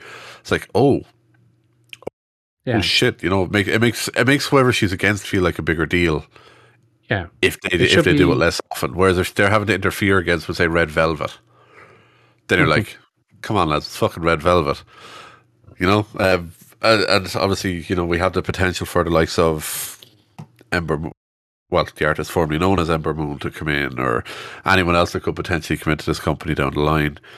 You know, you'll you'll be expecting for them to be feel like a big deal. So that's when you're probably going to see interference and Hmm. people getting screwed over.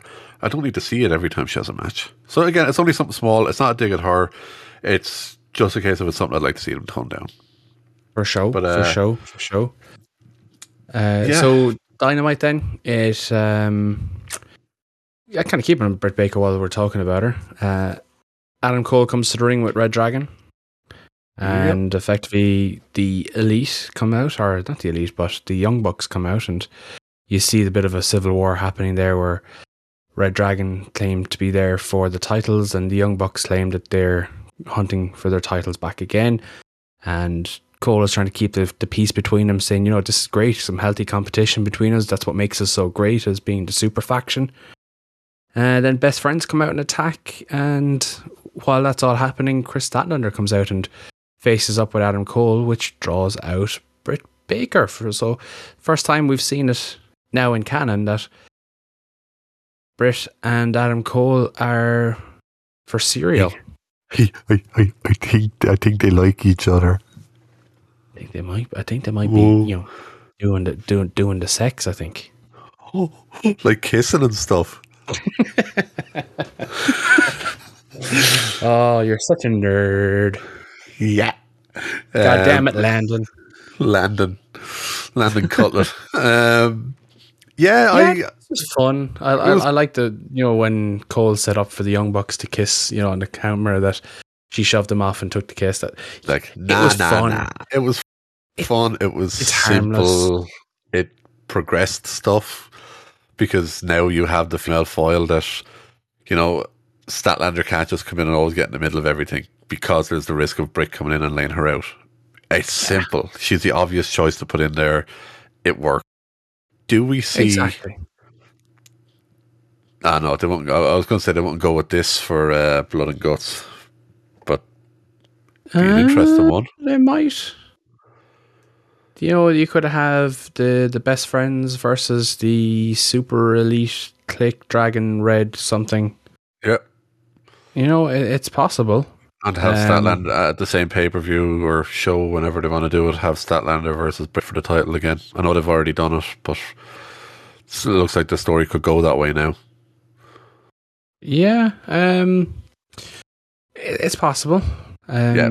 Again, it was it was a fun open either way, regardless of where they go with it. It was a fun open. It was good that they acknowledged on TV the Britt Adam Cole stuff, um, and I liked that they were teasing the whole thing of you know elite red dra- or the uh, red dragon kind of stuff. It was, you know, do we see the five man six man that we were joking about only a couple of weeks back? Adam, middle of the two tag teams. Exactly. Exactly. Um, yeah, fun. But you um you were talking about Wardlow earlier on. He had a I thought it was a very good match with CM Punk. Uh, we had the Bret Harsel, Bret, Bret Harsel, Bret Hart and Diesel throwback to Diesel powerbombing Bret Hart into an oblivion, only for Bret Hart to get the roll up victory. So Simple, simple. stuff. And what what I liked about this was, it, we were shown on TV that Punk is fallible. Yeah. That Wardlow had him bet, but MJF wanted more and more and more, to the point of where even Wardlow was getting pissed off with having to powerbomb Punk. Uh, he powerbombed him through a fucking table on the had him. outside. He knew he had him beaten. Yeah, and obviously Wardlow would have known then that he would have been the first person to beat Punk on Yep. AEW. And he would have moved to 19 and 0, probably moved up to number one contendership nearly, or at least be like the next in line for number one contendership nearly. So, like, it, it, someone was asking possibly, did MJF do this intentionally because he didn't want Wardlow to get the first win on Punk? Oh, It's a weird way of looking at it now. The obvious way of looking at it is just MJF wanted Punk to, to be literally broken into 10,000 pieces. yeah. Um, possibly. I, I, I'd, I'd lean to that he wanted Punk to get fucked up, but Hmm. interesting way to look at it, though. It it is, a very interesting way of looking at it. it wasn't the best roll up because the shoulder was very easily liftable off the, the canvas. But again, I, I I'll give I'll give it a pass, a reluctant pass, just because it, it- that wasn't the storyline. The storyline was did the Wardlow MJF continued breakdown in communication. You know, Yeah. you had post match where MJF started getting in his face, started poking him. Uh, Wardlow was clearly getting frustrated, grabbed his hand, and he was just about to do something potentially when the chairman, Shawn Spears, came out and broke them up and dragged them all backstage. Oh, Wardlow's going to obliterate Spears in a couple of weeks, and I'm not going to lie, I'm going to be nursing a fucking semi when it happens. But Gordo, we're getting the match next week that we all wanted. P- CM Punk is finally getting the big one. He's getting the match that he's been craving for for so long. He's getting Shawn Spears. And I'm getting to skip 10 minutes of the show. But are you not going to enjoy the fact that uh, Shawn Spears is going to eat GTS? I'll skip to the finish. Or will he get put to sleep? Or will he get um, anaconda viced? Uh, no, no, and no. Oh. Punk wins with Punk wins with the salt of the earth. I'm okay with that. It feels like something he'd do. Yes. Um, I'm I- okay with that. that. Again, it's just it, it's similar, unfortunately, to to Jericho's storyline, where you know you had the labors of Jericho. It, it's it's a piggybacked version of that, where you're, you're doing the um the labors of MJF almost, where Punk has to go through fucking everybody just to get a match with MJF. But Yeah. that's not the storyline here. CM Punk is almost a byproduct of this storyline. This storyline is 100% going to culminate with Wardlow fucking off MJF. yeah, and it, if you feel like the one that people are more interested in at this point. Yeah, Pe- and I People are want, people are right. wanting to get behind. Yeah, people are wanting to get behind Wardlow at this stage. Uh, I think. I, I I nearly think they've left him there too long, but not, not necessarily not necessarily too long. But it's it's time, you know. yeah, Uh, it's it's it. You could argue he could have been he could have been gone sooner, but it's it's time now for him to go do his thing. Um, he's been racking up the wins. He's looked fantastic. The crowd are starting to get behind him. I felt at times during this match, I I felt very similar to when I was watching the build of Batista before and during his kind of Rumble win and his run to Mania that time. Uh, the the fir- the the good one, the one against Triple H when he was uh, the the one against Triple H naughty's like yeah, yeah, way it- back when. it yeah it it felt that way to me again you're seeing you're starting to see that build of the next big powerhouse guy in there um It's not even the next big powerhouse guy. It's arguably the first. yeah because the only other ones you have are Miro and Archer Well, that's it. Like you obviously you've Miro, you've Archer, you had Yeah. the late Brodie Lee, all you know, big guys. But I don't know if I class any of them as powerhouses. no they've got that You bit know, of put- extra athleticism where Wardlow is just I'm gonna fuck you up Well, that's it. Like Wardlow fits into the to the Brock Lesnar category. Yeah. You know, he's he's a, a physical specimen where you just know he's capable of breaking anybody in half. yeah he's a Whereas- specimen he's a brute whereas the others had that bit more guile about kind of Well, not even guile, not guile they're, but they're, they're probably flair I should more say they're probably more relatable to normal people. Yeah. If that makes any sense. yeah so Like, yeah yeah you know, you look at them and you might not think immediately, oh, they're they're a wrestler, or they're a professional fighter. You know, Lance Archer came back on this show, for example, and he came back and put a whooping on Hangman. But you know, Lance Archer, he you know, if you pass him on the street, you don't know if he's a biker gang or if he's in something else. But you look at Wardlow and you think that dude is a professional fighter. Yeah, yeah, yeah. It goes back to what I said earlier: larger than life. The the the the Breakker, the, Yeah. the Breakker argument. Uh, Well, that's it. so I can only imagine, similar to Lesnar. especially in today's climate with NXT 2.0, WWE would cream their pants to have someone like Wardlow. Oh, they are going after him hard when his contract is up. And I, I hope for his sake that he takes them both to the cleaners. Oh fuck yeah! And, and personally, I hope he never goes to the Fed because they going to fuck him up. Oh, they'll mess it up. But at the same time, uh, being fucking selfish, I do want to see him versus Breakker in a time. Whatever company it's in, I want to see him versus Breakker at some point in the future. And the, the, the door is open, Gordo. We'll just see it now, anytime. Yeah, in Impact. but Uh, did you not yeah. hear? The uh, WrestleMania main event is going to be Roman Reigns versus Moose. Oh yeah, yeah. After uh, yeah, Moose is going to be in the Rumble. Sure, yeah. How surprised Fuck would you off. fucking be? Um, so what else happened on Dynamite? Um, Dante Martin defeated Powerhouse Hobbs.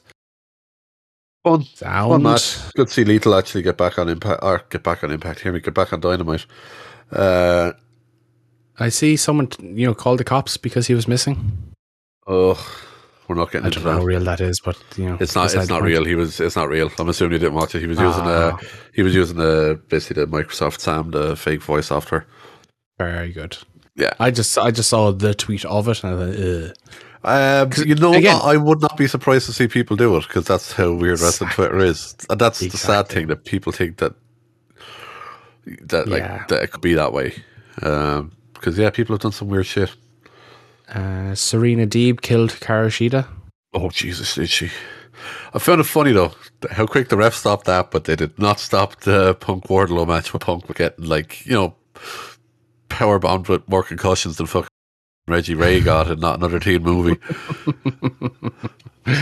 Uh, yeah, that's that's understandable. To be fair, uh, apparently Shida's going off, uh, possibly touring, doing some acting. I'm not too sure. I heard something to that effect. So this was the way of writing her off TV. Perfectly fine because it's Deeb looked It's like a something for- fucking killer. Exactly you know it looks makes Steve look good, and when Shida does come back, there's something for her to come straight back into if she wants it. So that story is is TBD. Yeah. Um, Penta defeated Matt Hardy, uh, but that wasn't really the story of the match. After the match, Penta calls out Malachi Black. Um, Black arrives in only black fashion can, so he likes to go out, likes to come back on. There he is. Varsity Blondes rush the ring and start attacking Malachi Black uh, before the lights go out again. But this time it's a debuting Brody King. Arrives and he clears house, Gordo. I'm totally okay with this. Um, Uh, the get- surprising factor possibly was the fact that the crowd were chanting his name before he even arrived, and they were happy that he was there. people people knew what they were building towards. People were there for it. Um, Now Yeah, imagine Brody King debuted in the Royal Rumble. Would Ah. he get the same reaction? like, who the fuck is this guy? Exactly. Fucking Typhoon looks different. Um,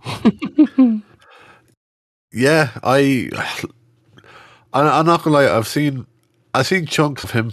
I haven't seen as as much as a lot of people would have. Uh, I've seen enough. I think he's very good. I think he's going to be a good get for them. I think he's going to add something to the House of Black stuff. Um, I think the segments, you know, it's going to add a bit something more to the segments and the matches. It means that you don't have to have Black going off and team with guys who are kind of outside of his group necessarily. Um, yeah, totally cool with it. I, yeah, I approve. Um, it's just interesting simple. to see what they do because it it also takes the it takes Malachi Black out of this kind of weird limbo situation he's been in where he's a single star but he hasn't been challenging for any titles or anything like that. Now that him and King are there, they can go as a tag team and have tag team matches and potentially go after those belts and keep Black out of the title pictures for a while until something brews up for him.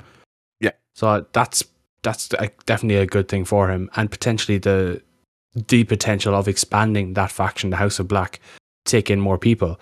Potentially Athena has been I mean- muted as potentially joining him. Yep, I'd be totally okay with that. I think it'd be an interesting because again, it's another situation where talking is not her strong point. And uh, for the people at home, Gordo, who is Athena? One one of the greatest women's wrestlers out there, the one and only Formerly Ember- known as- formerly known as Ember Moon. Yas Queen. I will be over the moon when she joins them. Will you be on Um, sabbatical though? Uh, possibly. Uh, so she's free, I think.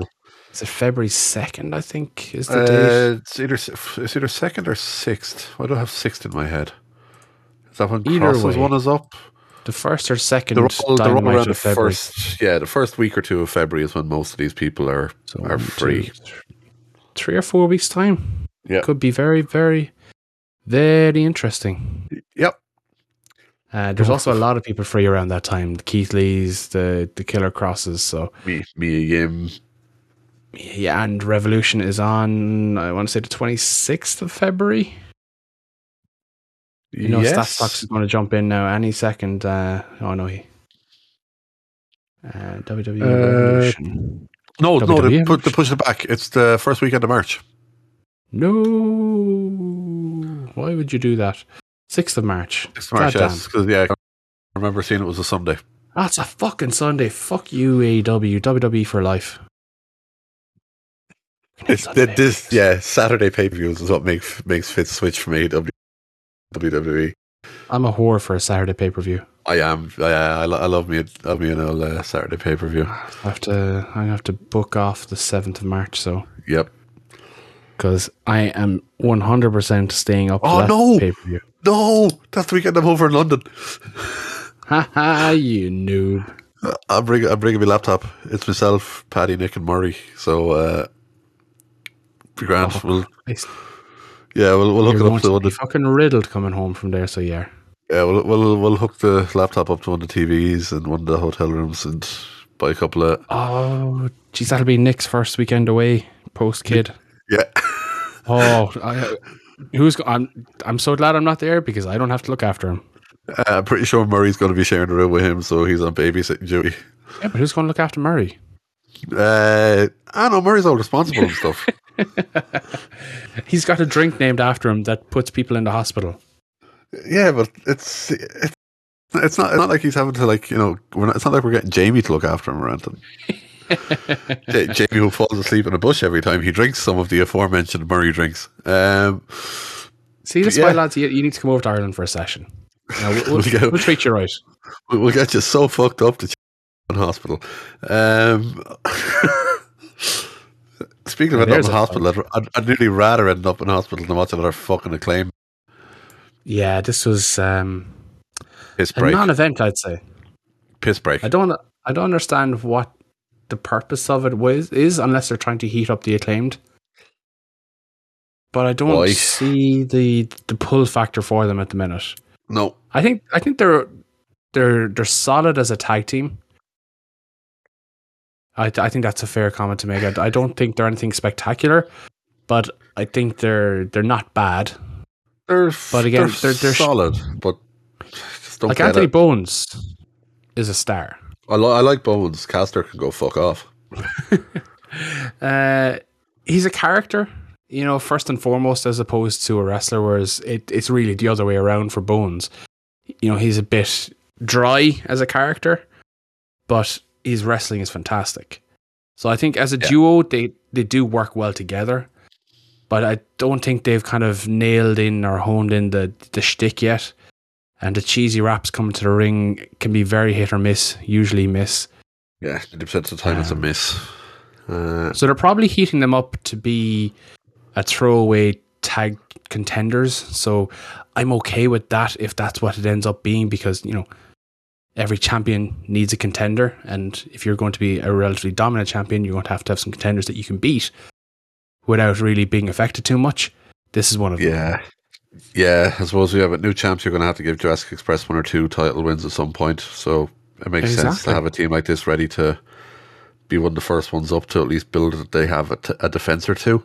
Exactly. Uh, That's the, the logic I'm throwing at it. It could be completely wrong, but Yeah, AEW has a history of doing this. They've they've kind of built up random people, seemingly, but obviously the acclaimed have built up their wins and losses on on dark and dark elevation. So, it, from a statistical point of view, it makes sense that they're in this position, and it's just a spot to fill for now until Yeah. somebody else comes along. Obviously, Yeah, they exactly. they're not going to have them in this position leading up to the Revolution pay per view. That's when you're going to have someone like an FTR or, or a reDRagon, the Elite, coming through to, to oh, Exactly, challenge. yeah. Yeah, no, this is a they'll defend it some Wednesday night on Dynamite or some Friday on Rampage and some kind of thing. Mm. And it'll be fine. It'll be a solid match.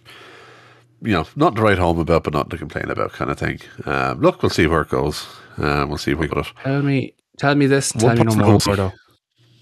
Did you uh, see the Pac promo? I did, but he didn't see it. But his vision has never been so clear, Gordo. He's he's Daredevil. um, what do you Daredevil. think he means? What do you think he means by this? I, I quite know. I'm wondering. I, I, I don't know where they're going with it. It's it's weird. Exactly. And as Sean says, uh, AEW tweeted out that Pac lost his sight. His sight got a 404 um, Ah, because they misspelt the word sight. S I G H T is how you spell sight with reference to vision. Oh, admins do better. yeah. Bless them. Um, but yeah, it it was a tweening promo, I'd say. Yeah. You don't know his true intentions, and possibly that's by design.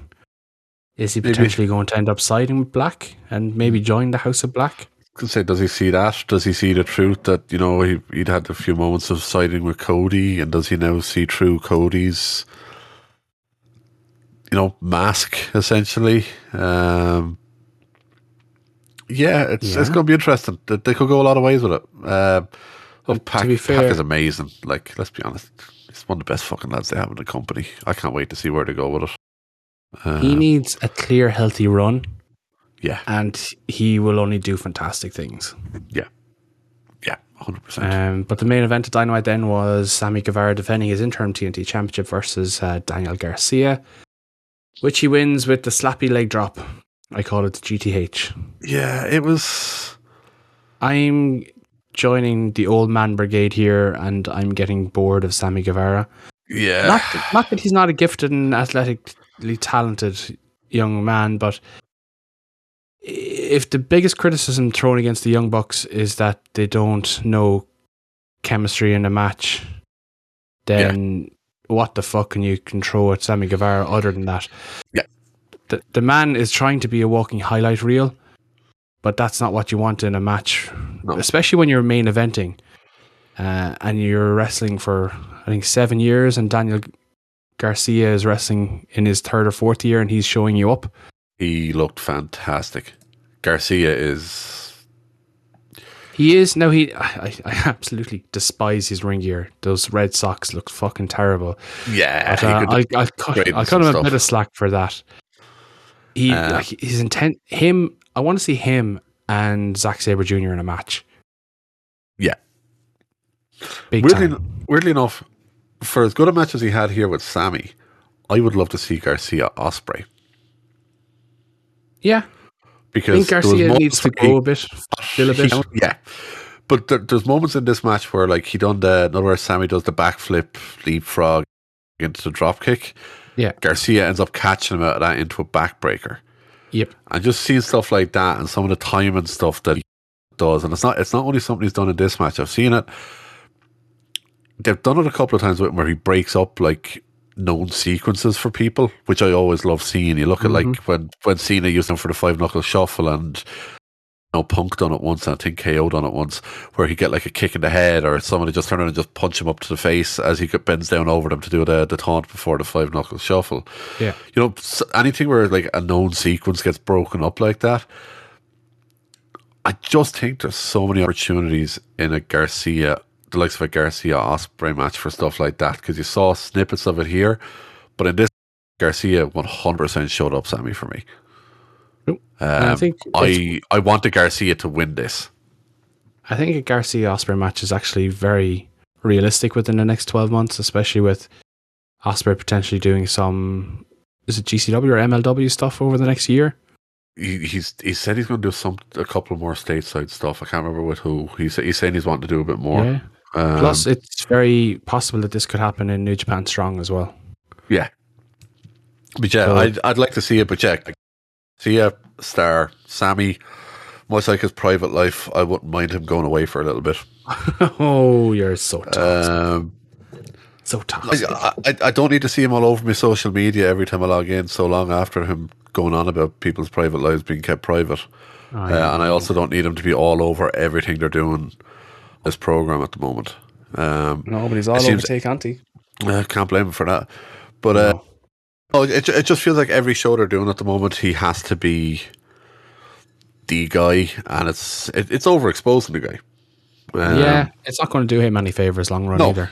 No, exactly. Um, as you said, he he's got the highlight reel stuff every match, but he, again could do it again. Uh, nearly what I say about the the likes of your Biancas and stuff like that. Oh, you can have the highlight stuff, but you have to have some of the fundamentals there as well to be able to bring the, the title match together. And sometimes I think he gets too caught up in the spectacular that he forgets the basics, and that that kind of mm-hmm. hurts him a bit. Again, fun match. I would have had this. I would have probably had this open. Definitely shouldn't have main evented anyway. No, I think I think I know- you, you, you could have you could have had this open and maybe go with. Maybe I, if if you wanted to make a big deal out of House of Black, you could have had that main event. It goes off the air with Brody King and. Uh, You could. Malakai. Uh, but there's, not, there's, nothing, there's nothing on this show to scream the main event to me. That was the issue. the fact this was a championship match is why it main evented, and using that logic alone, the championship should always main event. I can't fault him for doing it. I just wouldn't have booked this match. Yeah. This felt like a Rampage title match for me, actually. Yeah, this would have been a perfect rampage main It's a. Rampage main event title match, not a Dynamite main event title Yeah. match. Um, again, Exactly. Look, fun, a, a a solid show, start to finish. Um, Um, but one of the big things that came out of it was potential for Jericho to turn heel. Yes. Tells Eddie to GFY, Yes. and he Um, wants Eddie to go finger himself. why, why, why, why does he want Eddie to go fillet himself? I don't know. I don't, Uh, so we're going to see is- a LAX on a pole match. uh, Uh, cus- custody of LAX, Custody on a pole. yeah. Um, I assume that's where it's going to end up, and you know Eddie and the boys are going to be together, and Jericho's going to be the old bastard man heel. free yogurt. Oh, delicious. oh, marvelous, man. Thank you. You came up with that far too quickly. Yeah, he put thought into that. Um, sure. Surely it's a time to get to get the lads away. Like you had Eddie hint, well, not hint, flat out say during this. You know, you're here two years.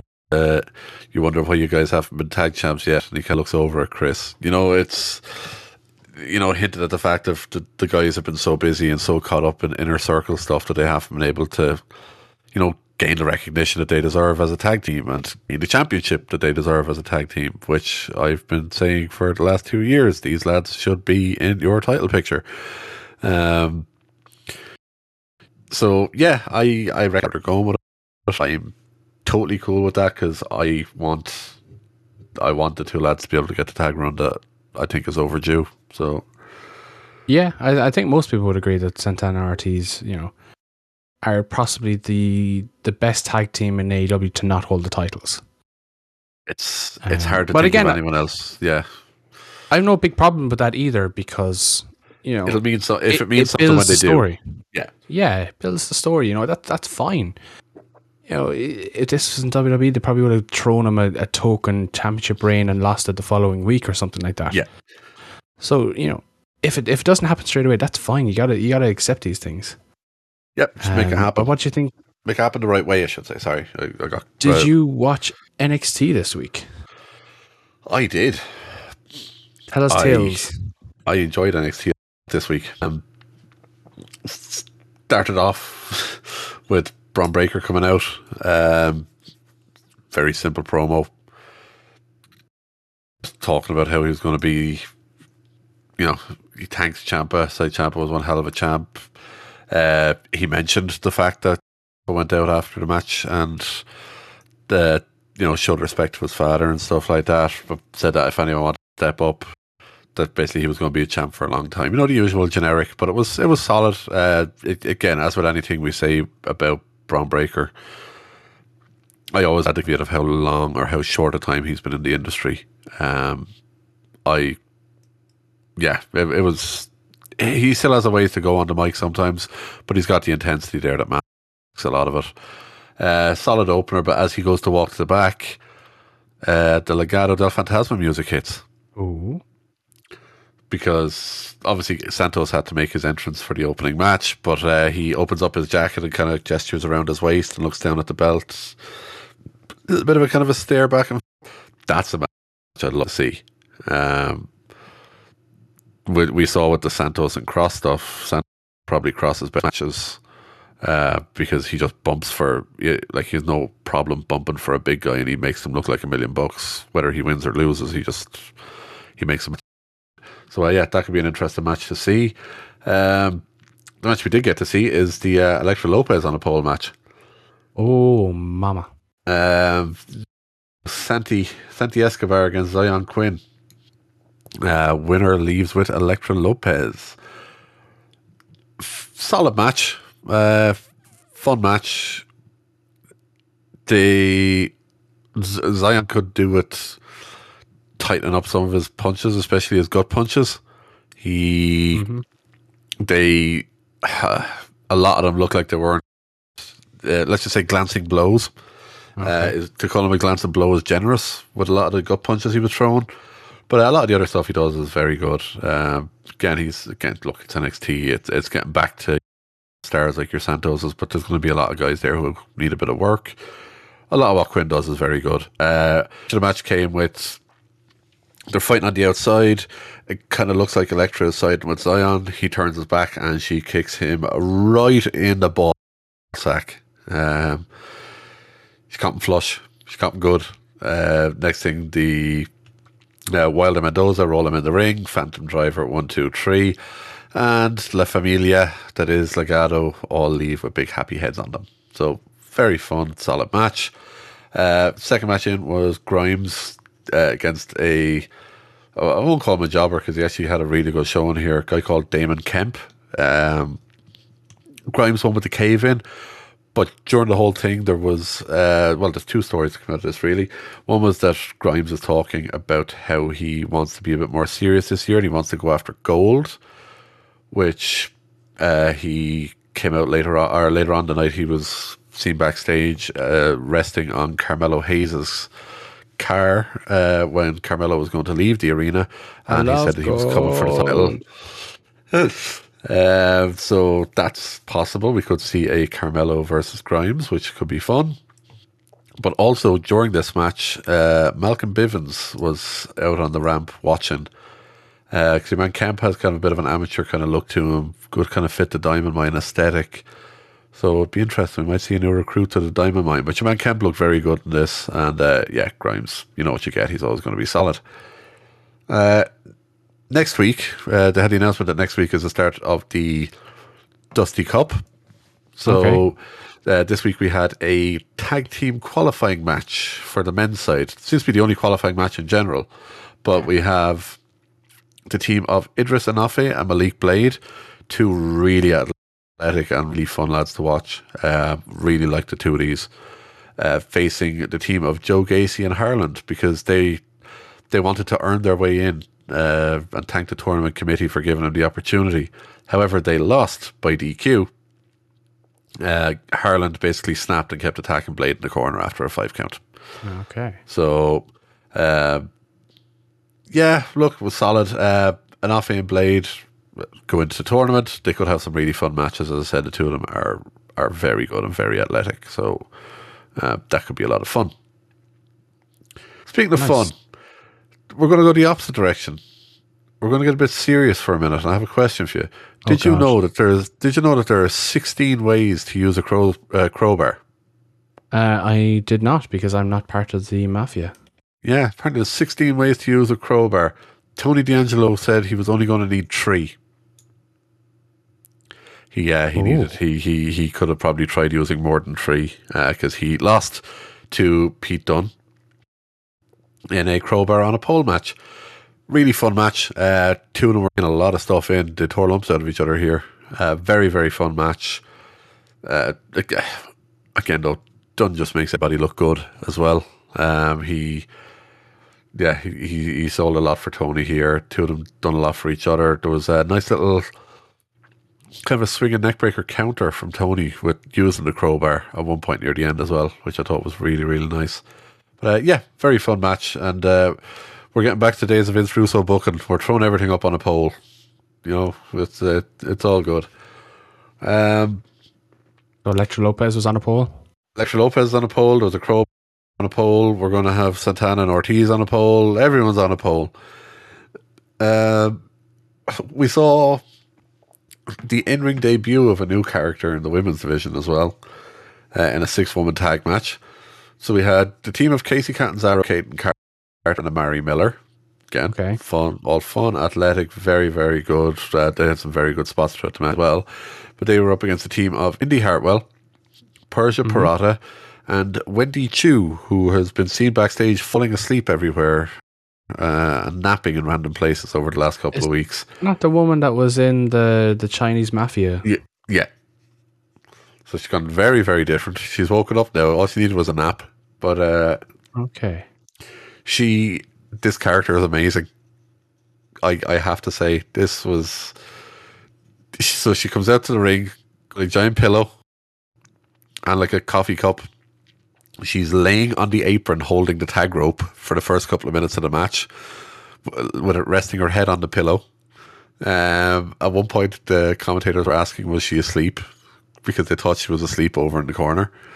Um, when she gets into the, when she gets tagged into the match, she kind of does a giant yawn and a stretch, which makes her duck underneath a running clothesline. So it's essentially like no Trish Stratus' old Matrix thing. She does that, except she doesn't like drop down onto her hands. She literally just stretches and ducks under because she's like about a foot shorter than most of them. um, she had a really good flurry for around about a minute of just like throwing people around the place, drop kicks, clotheslines, the whole lot. Really good flurry. Uh, her team end up getting the win after Persia hit their tag team finish. Uh, again, just a, a- a solid, fun match. Uh, I, I say a lot at NXT. The matches are just easily digestible. You sit down, you watch them for your five, ten minutes, and they're just a fun, solid watch. Um, Solo Sikoa and Boa had a double count out. They were fighting on the outside. They fought to the back. Uh, they'd done a fireball into the solo. And then when they cut back, Boa was transformed into having the face paint and stuff like that. So that's going to keep going. It's fine. Uh, and their main event, AJ Styles against Grayson Waller. Uh, yeah, very solid match. Uh, obviously, they see big things in Waller, otherwise, they wouldn't put him in there against AJ. And with AJ, to throw back that earlier in the show, he's, you know, he is phenomenal. Uh, everything he does in the ring is so perfect. Uh, very, very good match between the two of them. AJ gets the win through a phenomenal forearm. They gave Waller a couple of kind of near falls, a couple of kind of oh shit, mighty moments.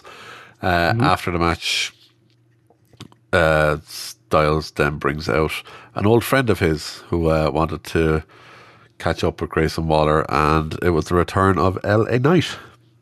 Oh.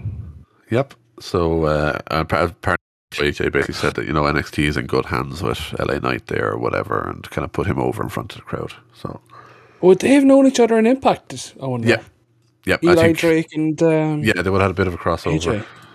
So uh, Interesting. I said Yep. a nod there, so.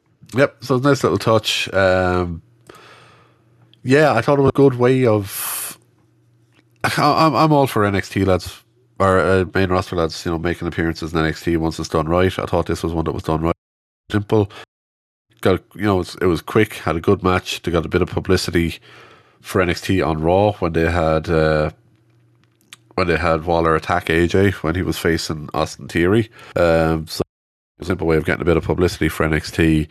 People tuned in would have seen a very solid show start to finish. Um, and then obviously, as I said, we had to return night at the end, who's, you know, the return of a, an experienced hand there who, you know, he's one of the. Uh, it, feels weird calling him a black and gold because he wasn't necessarily there that long, but he is kind of still one of the old guard there that you know that they can kind of put up against some of the new up and coming guys. So yeah, really fun match start, uh, really fun show start to finish. Really enjoyed it.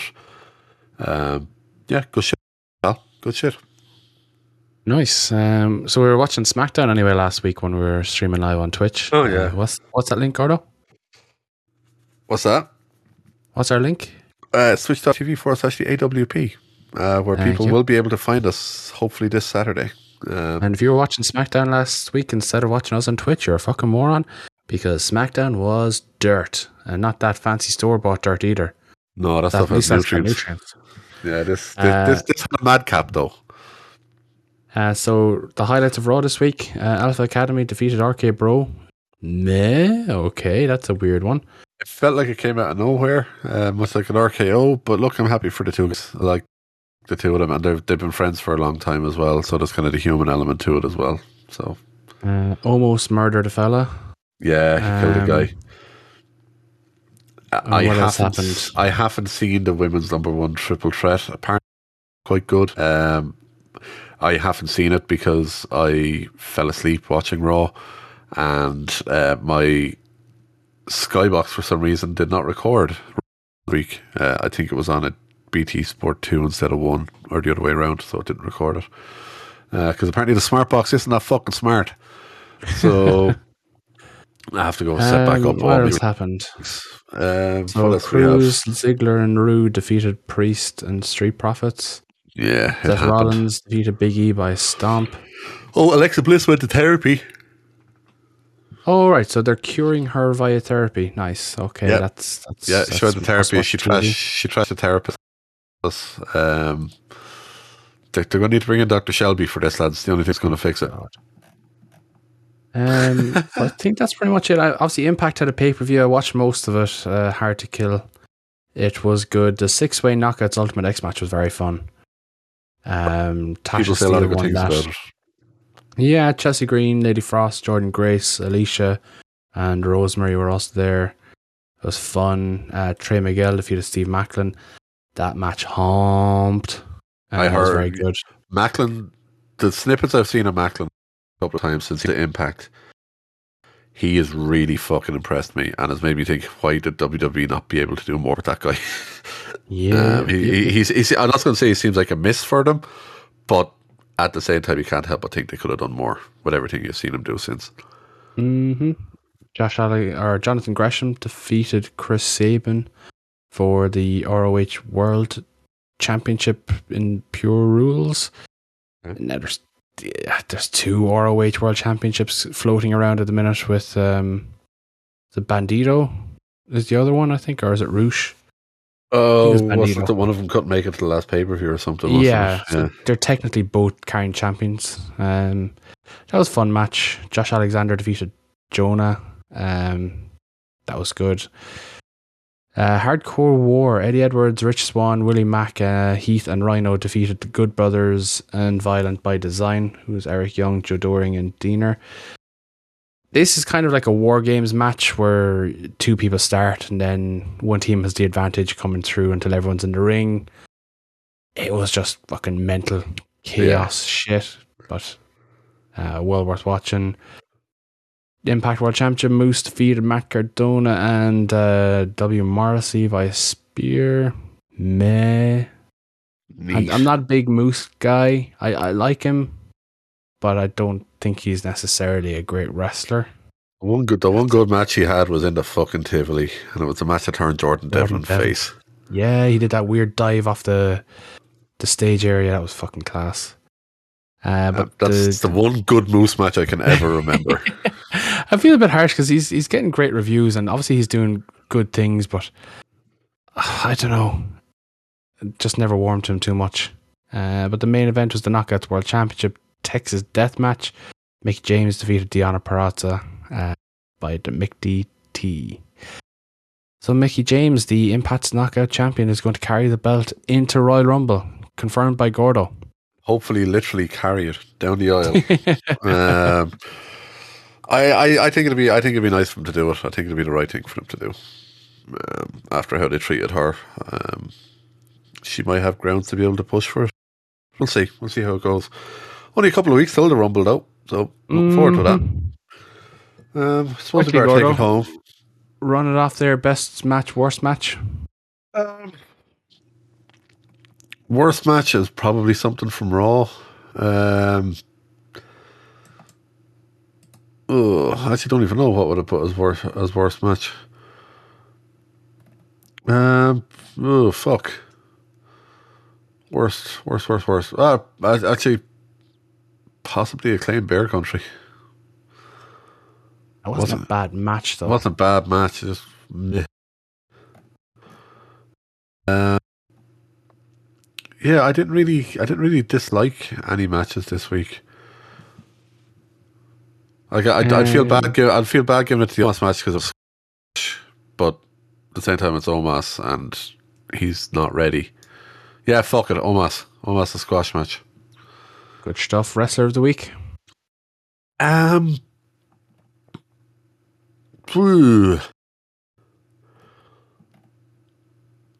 I'm gonna say. I'm to say Wardlow. Mickie James. Mickie's a shout. I'm I'm, I'm to say Wardlow. I think. For his breakout potential. Yeah, and just kind of that hum, that that that murmur from the crowd when himself and MJF were squaring up to each other. It was kind of a okay, okay. People are people are kind of warming to this. People are people are going to get behind this big and kind of seeing the potential of what could come. Yeah, I think I'd have to go Wardlow. Uh, on honorable mention to Wendy Choo because that fucking gimmick is fantastic. I've heard mixed reviews, so I'm gonna have to check that out. I, I, I, I laughed at it, but it's it's it's silly. It's silly, but I like it. Gordo, give us some plugs. Send us home.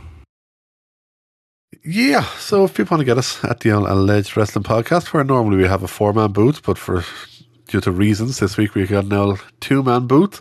Uh, you can get us on all your favorite podcasting apps. So you'll get us on iTunes, Google Podcasts, Spotify, SoundCloud, wherever you're listening now. You're going to get us each and every week.